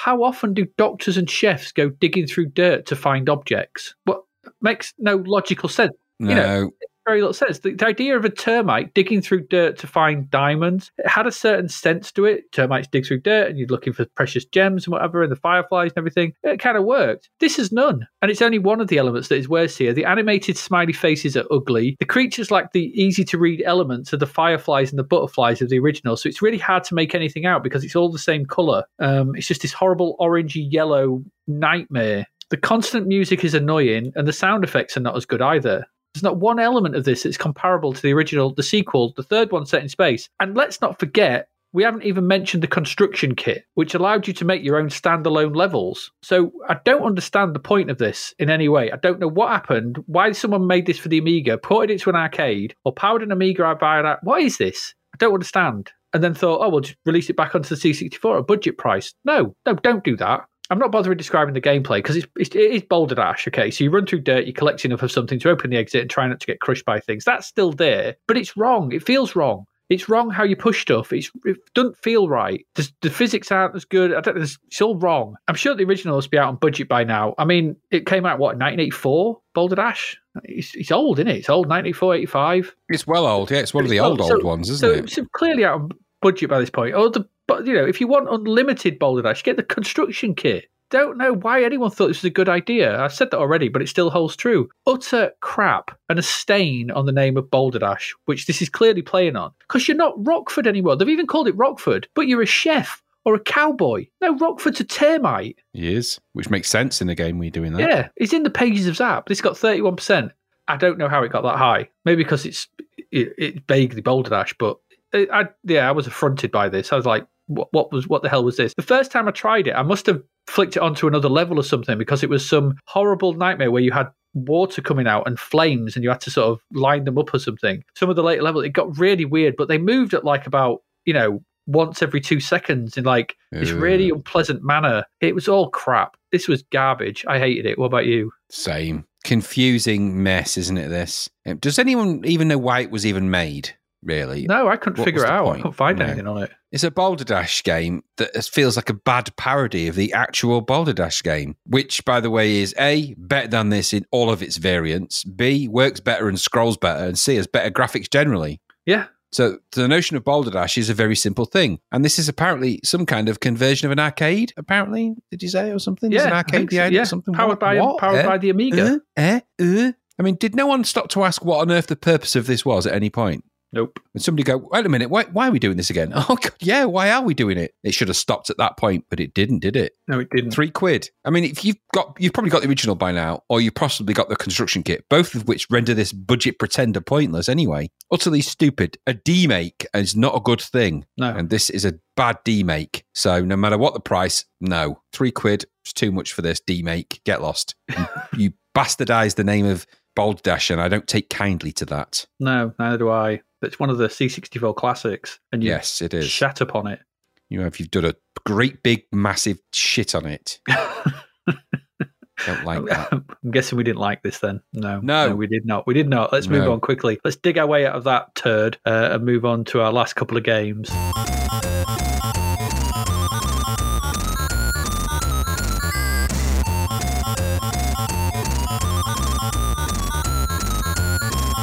Graham, ATF. Tell us about ATF. Oh, this was a bit of an odd, quirky thing, wasn't it? This the Advanced Tactical Fighter, the ATF. Um, you basically are in the control of a Lockheed YF-22A Advanced Tactical Fighter, otherwise known as the F-22 Raptor to you and me. Ooh. So in this game, there's some kind of war. just there's a war between you know baddies and goodies. You know who cares? It's just there's there's battle going on, and your mission in this is to fly various sorties on a quest to blow up enemy bases, essentially. So it's a bit of an odd thing, this because it's it's I think what it wants to be is a third person sort of action shooting flying shooting game. And it kind of is. But it also, they've tried to sort of hoy in elements of simulation in it. And because it's got those things in it a little bit, it sort of misses the mark a little. There's some really mm-hmm. clever technical stuff in this, but it does miss the mark. So you actually work your way through. So you got, obviously, you got to, the idea is you got to fly your stealth bomber, for want of a better description, your F 22, take it out to various different targets each each level, for want of a better description of what it is, consists of enemy bases, and those enemy bases are strewn across a generated map, which you are presented with when you first start the game. So when you start the game, you're presented with the map and where the bases are, and you've obviously the idea is you've got to fly fly to them and shoot them and take them down, take the bases out, and obviously things along the way that will come at you, shoot them as well. So the attack the installations of the enemy, try and avoid the comms bases, but you know, blow everything up, Uh, find things and blow them up on the map. And so that's kind of how you do it. That's kind of the, you've got different weapons at your disposal, which is there's three types of weapon. I think there's Maverick missiles, there's and so there's air to ground missiles, air to air missiles, and machine guns. And when you first get past the um, the opening sort of section, click on it. You've got first off you get your map view, um, and then you'll get your kind of view of um, the war. They call it the war report, which gives you an idea of the status of things, which makes me laugh actually because it's like it's really it's like the color key, allied green, enemy red, and then it's just these sort of bar chart of and it's just pointless. It's a pointless thing. It's, I mean, as you go through the game, you get that back, and obviously the status of things changes, but it all starts 50 50. So they've got 50, they've, they've got 50 tanks, you've got 50 tanks, they've got 50 radars, you've got 50 radars, you know, and it's like that. Mhm. All right, you get that. So you see the status report. You then have the um, ordnance. So at this point, you, you go to a third screen where you then have to load it with your cannon, uh, it's cannon magazine, so your weaponry, um, your missiles, and your different kind of missiles and fuel. You've actually got a weight, a free weight to start off with. So as you add more fuel and missiles and weaponry and so on, so your weight uh, increases, uh, which means you're going to use more fuel as you fly. So you've got to think about the, the balance of that because you do have to fly around in this game quite a lot. So you've got to think a little bit about tactics you're going to use and everything else. Fair enough. So once you've loaded your plane with what you think is the sufficient ammo, you'll be presented with the start screen. Now, this is a bit weird. I found this is clearly a game that's been brought out on other platforms, and I think the Spectrum version. I don't know if that's probably the same thing, but the colorless version. But here you get this medium res sort of screen. So let's just if you go from sort of left to right, the main game window is kind of a um it's a, you've got the, the classic green for ground, you've got an aeroplane sprite, um, but you have this kind of sort of weird um it's kind of a grid view of the ground, but it's sort of it's it's I, I can't try I'm trying to explain what it looks like, but aside from the sort of tower blocky graphics and other graphics in the game when you're flying, because this game you fly you actually fly quite close to the ground. It's not like you take off into the middle of the air in the sky and you're flying around. You actually fly quite low to the ground, um, and the ground sort of zooms towards you in this kind of grid type view. It's quite clever how it does it. And the bumps and the valleys and the sort of the hills and the valleys of the ground uh, are, are presented to you by the the grid changing the, the height. So uh, I, I can I'm trying to think of the best way to describe it, but think of a grid that you're looking at in a kind of 3D perspective from the back of the airplane as it flies towards you. And if if the ground is flat, then it's a complete grid. It's a complete flat grid. But if you get hills and bumps, then you obviously get peaks in some of the points and some of the, Yeah, yeah. the vertices of the map. I guess that's the best way I can describe it. And so you fly your sprite around this map at a rate of knots, actually. It does feel like you're going pretty damn fast as you're flying around. And um, you've got a heads up display in there, which gives you a thrust in your speed. It gives you, your, you know, the, the altitude that you're flying at and all that kind of stuff. And obviously your direction. And you've also, on the right hand side, got your score and your map, which on the map, you get these little black dots. And that's kind of just generally fly towards the dots and shoot anything that comes in your way or run into it, which is something I'll come into in a moment. Then you've obviously got a finite amount of weapons and a finite amount of fuel. So, and you will get uh, radar lock on you. And so you can fire different um, weapons to sort of, I think it, what they call it, is it chaff? Um, Mhm, But you can mhm. launch kind of a chaff, a chaff to sort of, and you can also jam incoming missiles if you get some surface to air missiles. You've got about three or four seconds to press the J key. This is actually controlled mostly by joystick, but there are a couple of keyboard commands. So um, you'll press Q to up your thrust, A to down thrust. Um, you can obviously control the flight with the joystick. And then you've got a few other things, launch missile is aim. So you've got a few sort of standard sort of key commands in here as well, which is where the sort of um, simulation part comes in. Pressing T to just auto fly uh, across. Like, yeah, it follows the, follows the ground, doesn't it? It follows the terrain. So Yeah. that is quite nice. The way the game plays in terms of the the sort of shooty part, it's quite it's fine. It actually feels quite like a decent shooter, albeit that you never really get that high into the air, which for an airplane seems weird considering compared to Gee Bee Rally where this is this feels this feels more it's, it's like a really weird really weird thing to say but it feels like this is almost like a this this would have maybe worked better if this had been a car just racing along the ground in that kind of way. And I don't know it's really weird. Mm. um but anyway so they've gone for a kind of a I guess you'd call it a I won't say shooter but an action simulation. I don't know there's Zzap came up with a word for it in the review. I forget what they called it now. But but they basically said in their review that it doesn't quite contain enough of the crossover parts to really make it worthwhile there's a couple of things in it. So you'd be flying around this shooting at things. So it becomes kind of a shoot 'em up, a 3D shoot 'em up, using that kind of um, vertices based scrolling towards you, so where the landscape comes. And that does kind of work, albeit that the, the delineation between sand and grass is just a line. so it's, Yeah. it's, it's a, Yeah. everything's carved out into very finite lines in this. And so when you get to the sea, it's like blue line comes to green line comes to yellow line. But all right, that's a limitation, but it still maintains the speed. Problem Mhm. I had really is that you, obviously you can crash in this if you hit the ground, but you know you, there's no reason why you would want to do that. It's actually you just have to aim your airplane at the ground. But I found that the enemies are quite easy to shoot at. They're a bit dumb, and also you can just fly into them, which was weird. Yeah. So you can accidentally clip them, and in most of these games, you're going to go tumbling to the ground in a you know a plume of smoke. In this, no, you know you've got a fairly robust airplane that could just smash its way through anything in the sky, which is a bit weird. yeah. But that's that's the it's kind of a strange thing to put in a game like this. So obviously you've got to fly the missions, and if you don't, if you crash the crash, or you get sh- you know you run out of fuel, you get shot down, or you get blown up too many times, then you're going to crash, and that's the end of you, and you're going to get a mission over. You'll get your total score, and then you'll get a rundown of you know what, how much of the defense and how many weapons you had left, and you get some stats and everything else, and how many planes you had. Then you get your kind of war report, which gives you which made me laugh loads. Did you see? Did you play it when you got the war report, the gains I did not. No, I didn't get actually that far. Oh, made me laugh loads. Uh, I got, you know, my, my performance was never good in this, which is odd because I thought I'd done really well. At one point, I was blowing up their bases, I was launching missiles, I was flying through the air, I was doing really good. Parts of this are a bit weird. Like when you first start the game, you used to start on a grid. There's no runway; you're just like on a grid, They're on a grid. Yeah. and it's like I think it could have just done with a little bit more thought about that bit. And I think why not just start them in the air? Why this takeoff and landing Mhm. malarkey? We've said it many times anyway. So there's parts of this I quite liked. Um, I liked some of the I liked some of the simplicity of the approach. So I think it's you know it's- yes you choose your weapons in your game go no there's there's no denying that's what it is and when you're flying it it had it had a nice sense of almost Skyfox um, type flying in the sense that you're flying your thing around. It's quite fast. These things zooming towards you, and you're just shooting at them. And, you, and more often than not, you'll shoot them out the sky quite qui- quickly. The dogfights in it aren't really dogfights because you don't get more than about 70 feet from the ground. So it's not like you can fly up into the air and zoom around and get behind them. You kind of they're just kind of doggedly, annoyingly get in the way, and you just have to Yeah. sort of zoom, get thrust out the way to the right. Slow down, turn around, and then thrust back to where you were so you're facing them. So That's like dance. It's a weird dance. Thrust down, turn Thrust around, to the thrust left. back. Thrust to the right. Um, so, uh, it, what does it all add up to? Well, um, I thought the graphics in this, the graphic technique is clever. Um, I quite like that idea of having that kind of grid and that kind of almost vec- not vector because it's not vectors, but that it, it plays out well to make the ground to give you an idea of where you are on the ground. It works a lot better than not giving you any idea. Gee Bee Air Rally, so you get an idea of where you are in the game. yeah. And you do get to the places where you need to be quite quickly, perhaps too quickly. I don't know how fast these airplanes can go, but I turboed across the island in about two minutes. So, but at the same time, that keeps the action action good. But when it gets to the action, it drops its simulation to be more like an arcade, like Afterburner type arcade. And so, because, because it mm. goes like Afterburner, you sort of it changes the way you're playing it. So you think, okay, well, I'm playing an Afterburner set game, so I'm just shooting everything, ramming the airplanes out the sky and everything else. And all of a sudden, it's dead, and it's like um, these are the parameters of our game and the simulation. It's like, well, I wasn't playing a simulation. I thought I was just playing an arcade. So it, it doesn't quite know where its heart is. Um, but graphically, this was coded by somebody called Neil Coxhead.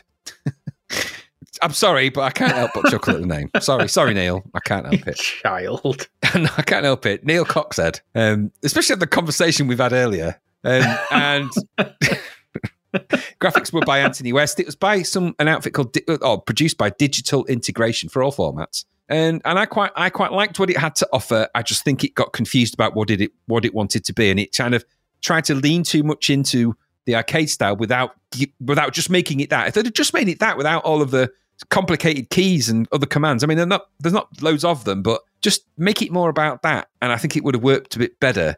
It got sixty percent in Zzap, and I can sort of see why because it's just not quite enough of. It's not. It's a bit too easy and a bit too daft in its logic to be really serious. And if you could just take off a bit higher, it doesn't have to be loads higher, but it just it would have made it feel a bit more like you were actually flying a airplane as opposed to skimming the ground in a giant, you know, aero frisbee. But I had fun with it while I played it. It was never. I've never heard of it. I mean, I'd never heard of this game before in my life. But I gave it a shot, and I thought, you know what? If you're going to do one, do it like this. It, it was similar to another game we played where, but it was like a mini. It might have been the Afterburner actually. Well, I think it might have been. I don't know if we've had Afterburner yet though. No, we haven't. Are you thinking of um, Skyrunner? Yeah, it reminded me of Skyrunner, and there was another one where you skimmed across the ground as well. Was that Skyrunner? Maybe Was it, was- that- it reminded me of those. Was that and- stealth? stealth. That's it. And they, they weren't they weren't terrible in the way that they played, but we said the same thing. This the mileage is limited on this. No matter how, many enemy types you put in, how many bases you've got to get to, um, it just all feels a little bit. And I, I'm convinced that you will never have enough fuel to finish these missions. I think that's a secret thing Yeah, probably. because I I ran out of fuel halfway around. I'm thinking, hang on a minute, Can you not land and refuel? I'd never do. I don't know if you could. I, I, maybe I never did, but that's probably the way to do it. Is actually to do that. Maybe I didn't bother. That's the way Um, we do it in the real world. It's like, oh, Yeah. my car, cause I can't move my car anymore. Have you refueled it? Oh, That's a really good that? example, though. That's a really good example of the kind of confused logic in this game. In the Yeah, in an arcade know- game like in an afterburner, you wouldn't do that. You just got No. blasting stuff, and it's for blasting. Yeah. But all of a sudden, I've got to land the airplane and refuel. I'm like, hang on a minute. Um, So nah, it's some- Eh, so it's it's a bit right. like Ace, where Ace had that Yeah. refueling and stuff. So yeah, yeah. If, and they could have added that, but you need to be in the air for that. Dangerous to refuel an airplane three feet from the ground. I mean, that's that's dangerous. That's true. That is true. But so, what about you? What do you think of it all? Well, it, this reminded me. Do you remember? Is it Zarch or Virus on the Amiga? That kind of 3D remember one that. where you that sort of sort of the, the landscape sort of scrolled and it was all black, but they had like a square of landscape that was made up of grids and went up and down, and you were that craft that aimed down and shot stuff. Oh, God, I can't Have remember a, that. if while I'm saying this, have a, just have a look for a screenshot of Zarch or Virus on the Amiga. You'll know the one I mean. Um, and it just reminded me a little bit of that because it's got that. It's got an interesting display and some very good technical aspects. Do you know what I mean? Do you know the one I mean? Uh, yeah, I know what you, we- I'm looking at it now. Yeah, I know which one you mean now. yeah, this, Uh, it's yeah, kind of it's, it's similar. It's got that kind of that kind of Low camera angle. It's higher up. Yes, It's you can go higher up, but- yeah. But it's got that low level landscape that sort of undulates and moves. and- Yes. I mean, this yes. is a C64 version, but this kind of reminded Yeah. me a little bit of that. So it's got some good technical aspects to this, but it's let Hmm. down by the, the strange way it displays the world. It never felt like you were turning. No, which is the main doesn't when thing you're I two feet off the ground. Well, it's not just two feet off the ground, it's that the grid always goes straight. So you don't ever feel like you're actually turning. It feels like you're kind of just skidding around somewhere. It just feels odd. The Center 3D is good though, and I like the sort of tracking along and the fact that you, you know that kind of stuff. And it's fast and that's some nice bits. It did remind me of that that of Skyrunner as well. But you're right. It, it's a it's a weird combo, and I've name checked it as well. There didn't seem to be enough depth to this to justify that all the sort of the simulatory elements to it. There just wasn't enough of the other bit. It either was like you said, it's it's in some middle ground of neither one nor the other. I think with this, if there'd have been better going out for an all-out arcade style, and I've written Afterburner Blaster. Because I think the visual, Yeah. the, the game engine is good, and when stuff's coming at you, there's a there's, there's you could have done waves, Mm, it's fast. space It's, nice. it's not junky, really. It's nice. Yeah, you- if you full screened this a bit, or even just tried to get it, you know, you could have done a decent sort of afterburnery type blaster here rather than what we have here, and just gone full on arcade shooting sort of. I mean, it's space area type thing, anything. That engine could have done this quite well, I think, because there's some nice sprite scaling going on.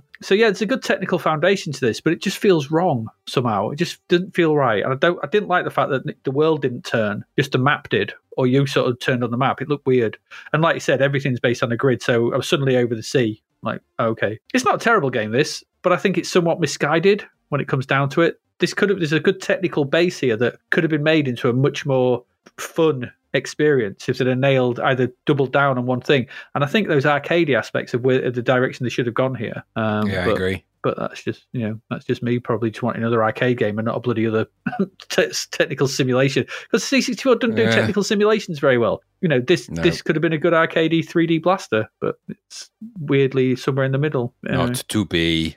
No, not to be. There we go. That's ATF. We've got one more coming up. So let's move along and let's cover that.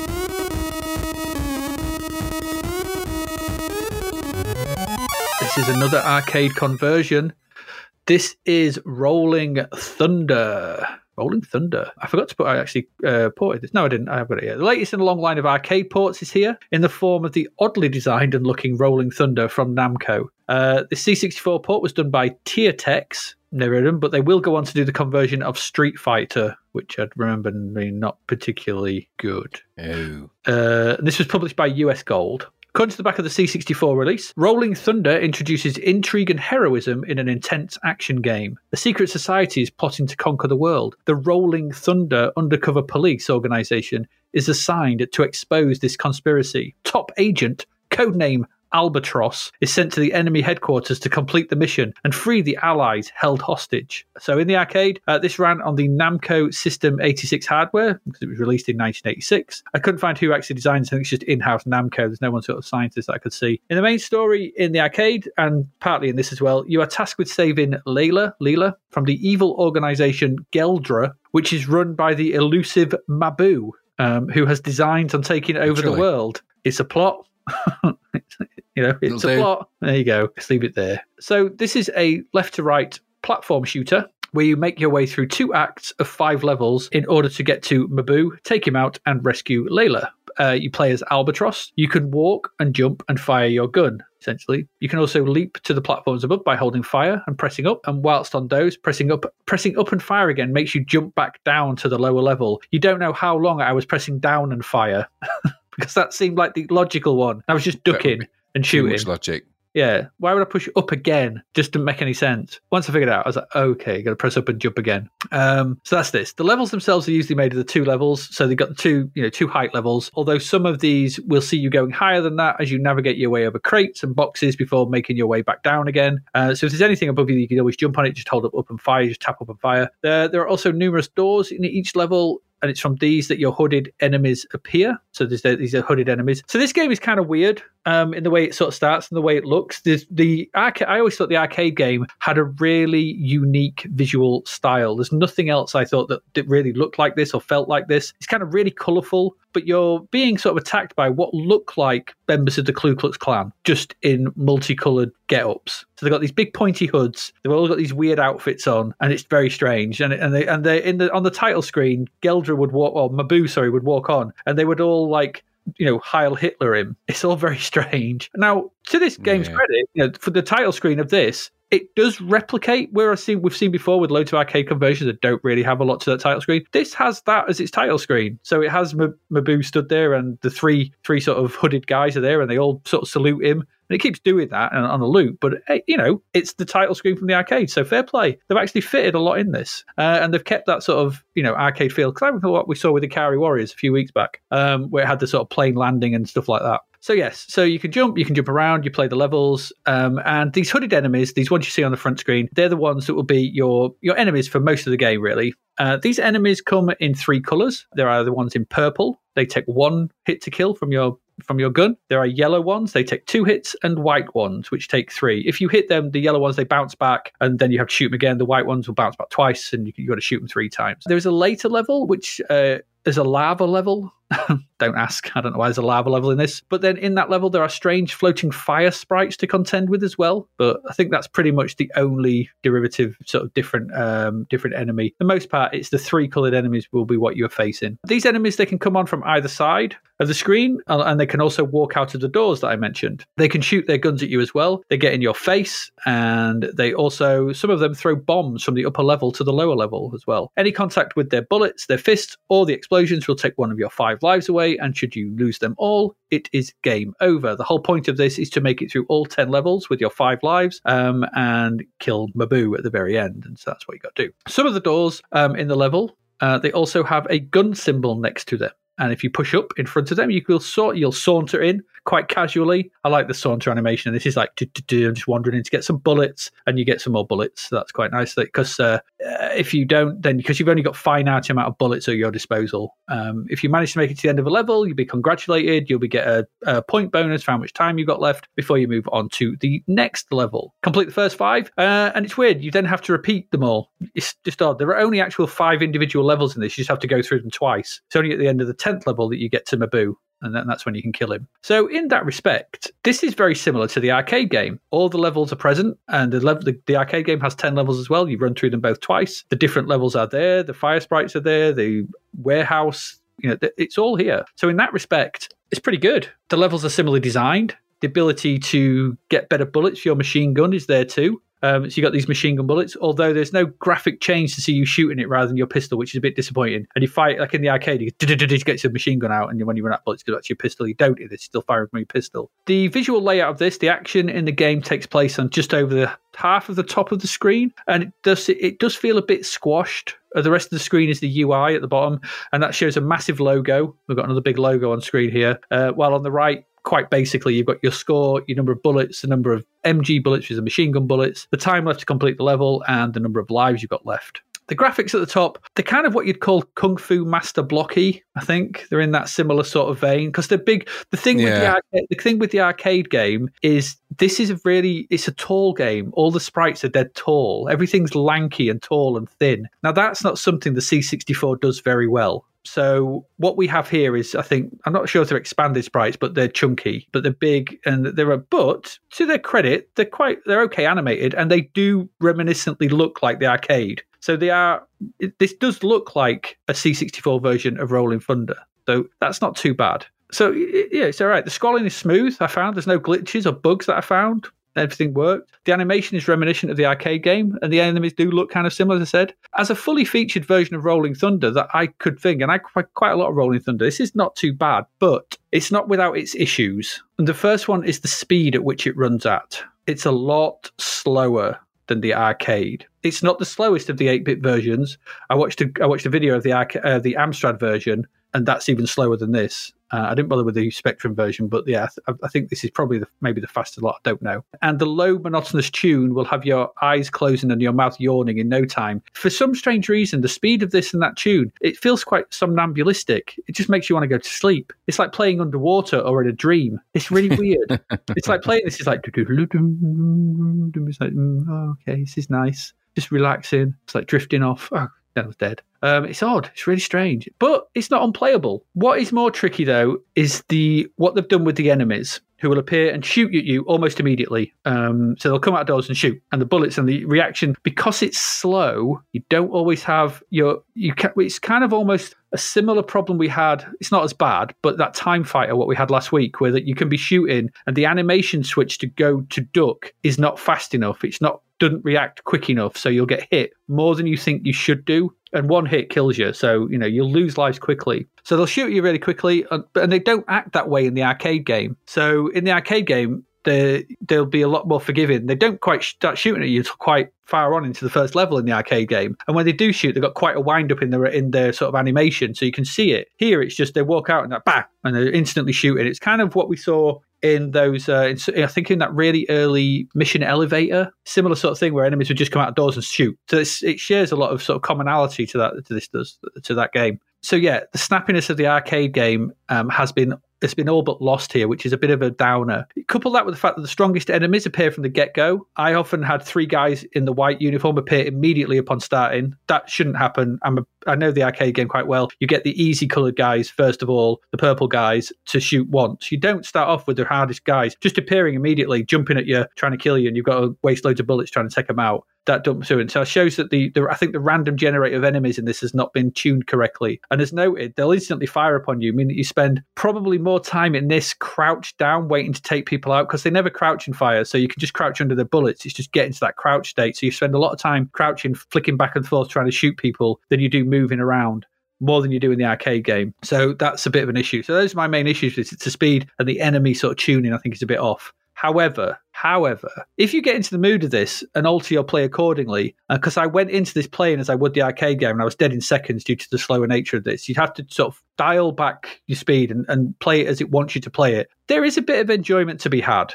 The shame here is that it's lost all that crazy over the top in your face colourful weirdness of the arcade game. And it's a shame really, as this felt like one of the stranger titles out there. And this it does feel like a dull the, the graphics are not bright. They could have been a bit bright and a bit more in your face, but they're not. It feels like a dull dreamlike version of that arcade game. It's not terrible, but it's it's lost a bit of its umph and that funniness, that weirdness, and that kookiness that, that the arcade game always had. That always used to draw me to it in the arcade. Um, and I, I would liked the music to that, it just needs to be sped up. And I think you'd have had a much more enjoyable game here. But it's not terrible. It's certainly better than Gunsmoke, the other arcade game you saw in this. And as arcade ports go, I think probably maybe one of the better ones. Not you know, it's it's middle to it's above middle tier, I'd say. So I quite enjoyed this. I didn't mind it once I got into it. I thought it was okay. It got seventy six percent, maybe a little high, especially at tenor, but not too much. I want to be too egregious to that. About what about you? Uh, I've got to be honest, really. I never really liked Rolling Thunder in the arcade that much. That's fair enough. I just, I, don't- I never, it never really appealed to me. Um, it's quirky. I do get that, and it just never really grabbed my attention. I played it a few times when I've been at the um, arcade club, and it's always kind of, I've always kind of wanted to like it more than I do.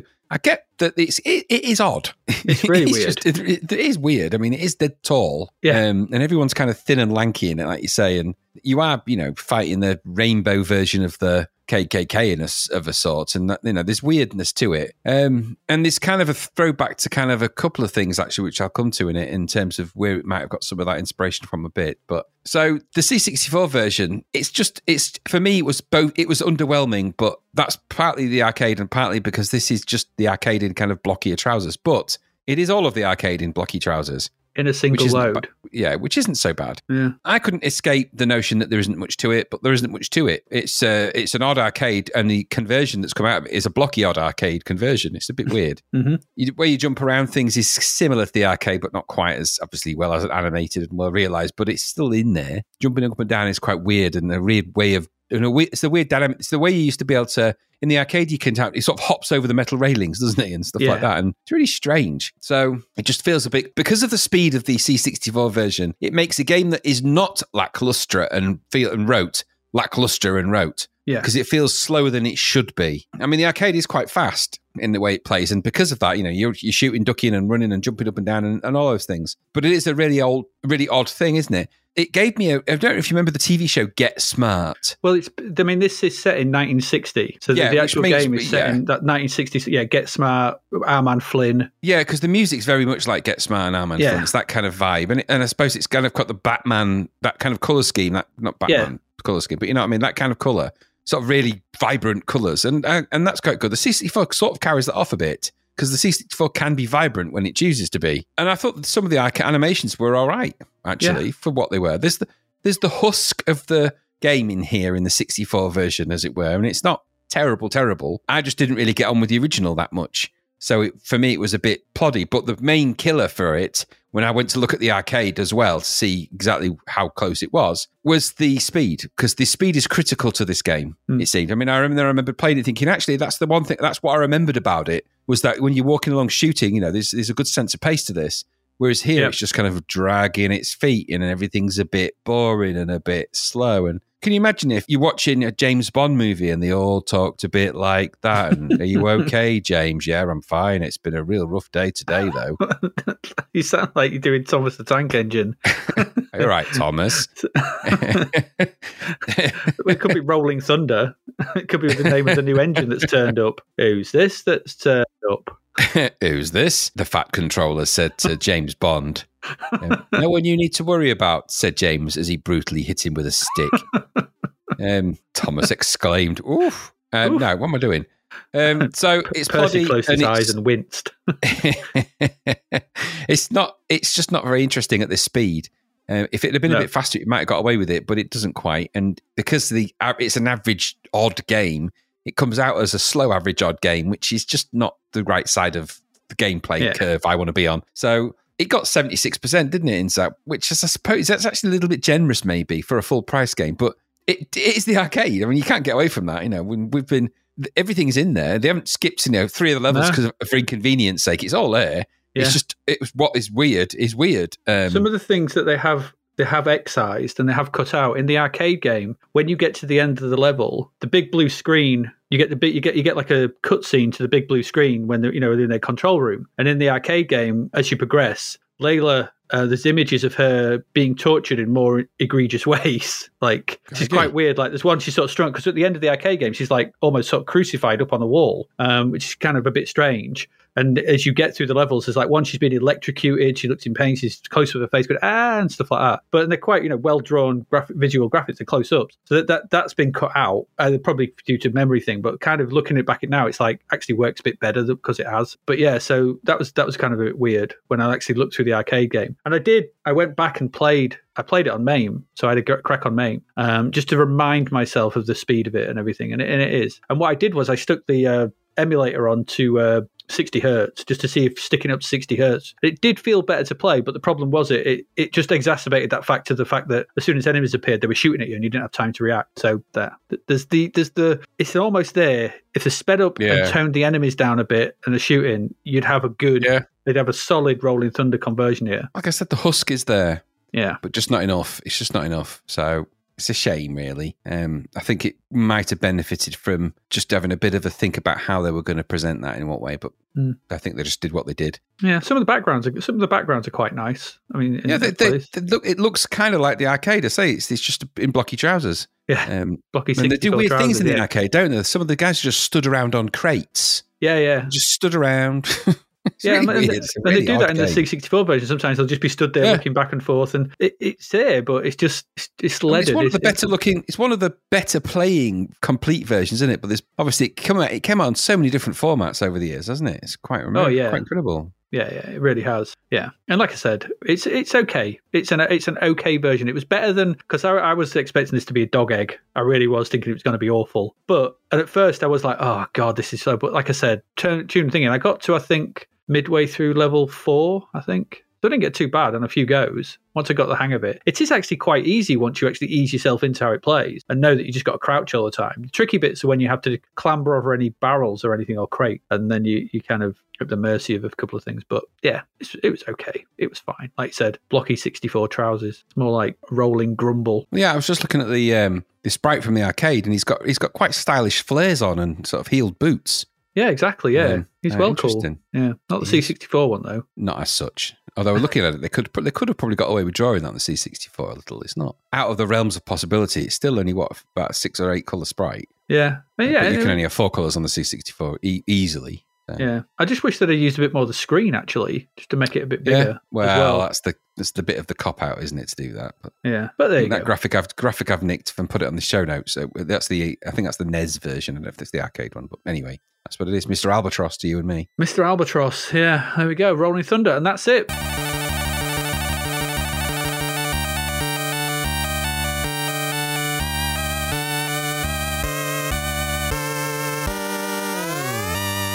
That's it for this week. We've looked at eight games. What a what a eight games they were. We looked at Samurai Warrior, the Battles of Usagi Yojimbo, which I was obviously way more into, but that's fair enough. It's not always the same. Gunsmoke, which we rightly, you know, whatever. UCM, what was it with these commando craps? Uh, Gee Bee Air Rally, which was a stupidly simple, weird flight racer. Card Sharks, which was okay. Rockford, which was an affront. ATF, which was misguided. And finally Rolling Thunder, which was uh, blocky 64 flares and slow. blares. Blares.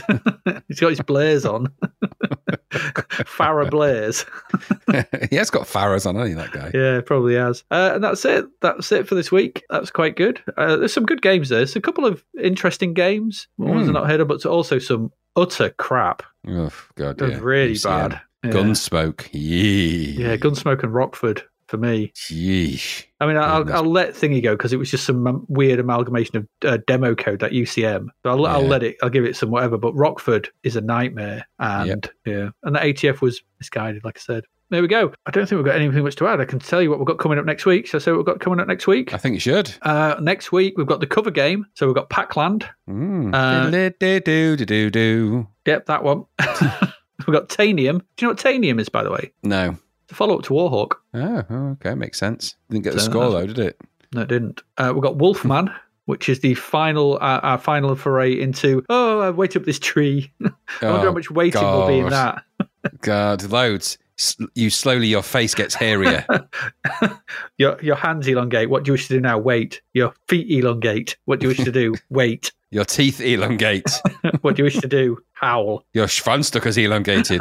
oh, you must have an enormous one. oh, the agony. oh, the pain, but oh, the pain. These trifling bears, these trifling wolfmen climbing up trees after me. Um, then we've got Corporation, which I, I seem to remember, but it's some weird one from Activision. Good music. Yeah. Uh, Halls of the Things, which looks Okay. got good. Look, doesn't look that much, but I've heard. I seem to remember very good things about that. It's supposed to be quite Mm. good. Championship Sprint, which ooh, Mm, could be yeah. bad. It doesn't sound good. Top Fuel Challenge. Stupid, and it sound it sounded crap. That. It's a drag racing game. oh no! And finally, the ill-named Prowler. God's sake! which is some 3D blaster from what I saw of it. Budget 3D blaster, but anyway, we'll see. But it's a bad name. No one wants to call anything Prowler. No, they don't. No, they don't. That sounds like a dodgy uh, Clint Eastwood movie from the 80s. Or the, the bad guy in a, in a dodgy 80s Clint Eastwood movie. I'm here to find the Prowler. I fire It's six shots. I don't care if he breaks in and does things to women. I'm going to find him and kill him. It's the Prowler. It's the Prowler. The killer called the Prowler. Yeah, it is a Dirty Harry movie, isn't it? That. Yeah, it really is. So anyway, that's what we've got. So that's it. We've said our stuff at the beginning. So I don't think we've got anything else to add. Have you got anything you wish to say, No. Graham? No, I don't. That's uh, another fine collection. Let's see what the next one brings. It is. Do you, do you realise, by the way, I did want to mention this. We are. This is the start of our fourth year of magazine. I meant I meant to mention this last week. Of course, it is actually. Yeah, This, technically. uh, yeah. issue 37. We've done 36. We've covered 36 magazines. So that's three years worth of magazines we've done. yeah. Three years with absolutely. It actually games. started in the May, didn't it? So. Did, yeah. So this is the start of the fourth year of coverage Ooh. uh, in, in May 88. I meant to, meant to mention it last week, but I forgot. I forget a lot of Wow. things these days. There we go. That's a lot. Of, that's a big stack of magazines in the corner. It really is. A lot of games to be played, but more to come. And so, yes, so we'll be back next week with that lot. And so we won't say anything more here. I think we'll just get out of it. As ever, I have been Adrian Mills, I have been Graham Raddings. and you have been listening to Zapped to the Past. And we will see you again next week, where we will be prowling around your ears. Thank you for listening to the Zapped to the Past podcast. We hope you enjoyed our deep dive into the world of Commodore 64 games, as well as the music, films, and TV from around the 1980s, driven, of course, by the issue of Zzap!64 magazine published at that time. We will return with a whole new batch of games and stuff to talk about next week. Until then, if you want to listen to or download previous episodes of Zapped to the Past, and why wouldn't you, they can all be found on our website at zappedtothepast.com, as well as being available on Podbean, Apple Podcasts, Google Podcasts, Spotify, Deezer, Audible, Player FM, and well, pretty much anywhere where we can upload them. By the way, we do always love to hear from our amazing listeners, so if you'd like to contact us about anything in the podcast or beyond, you can do so by emailing us at zappedtothepast at gmail.com. We're also active on Twitter under at Zaptuther, as well as Facebook, Instagram, and most social media platforms. Just search for Zapped to the Past and you'll find us. Oh, and if you like the podcast and what we're doing, please do like, share, review, rate us. It really helps. Something, apparently. The Zapped to the Past podcast is written and produced by Adrian Mills and Graham Raddings and recorded at Flaky Bits 2.0 Studio. All opinions expressed are those of the writers, and while we indeed love Zzap!64 magazine, the Zapped to the Past podcast is not affiliated with it in any way. Stay safe, see you next time, and remember, we play these games so you don't have to.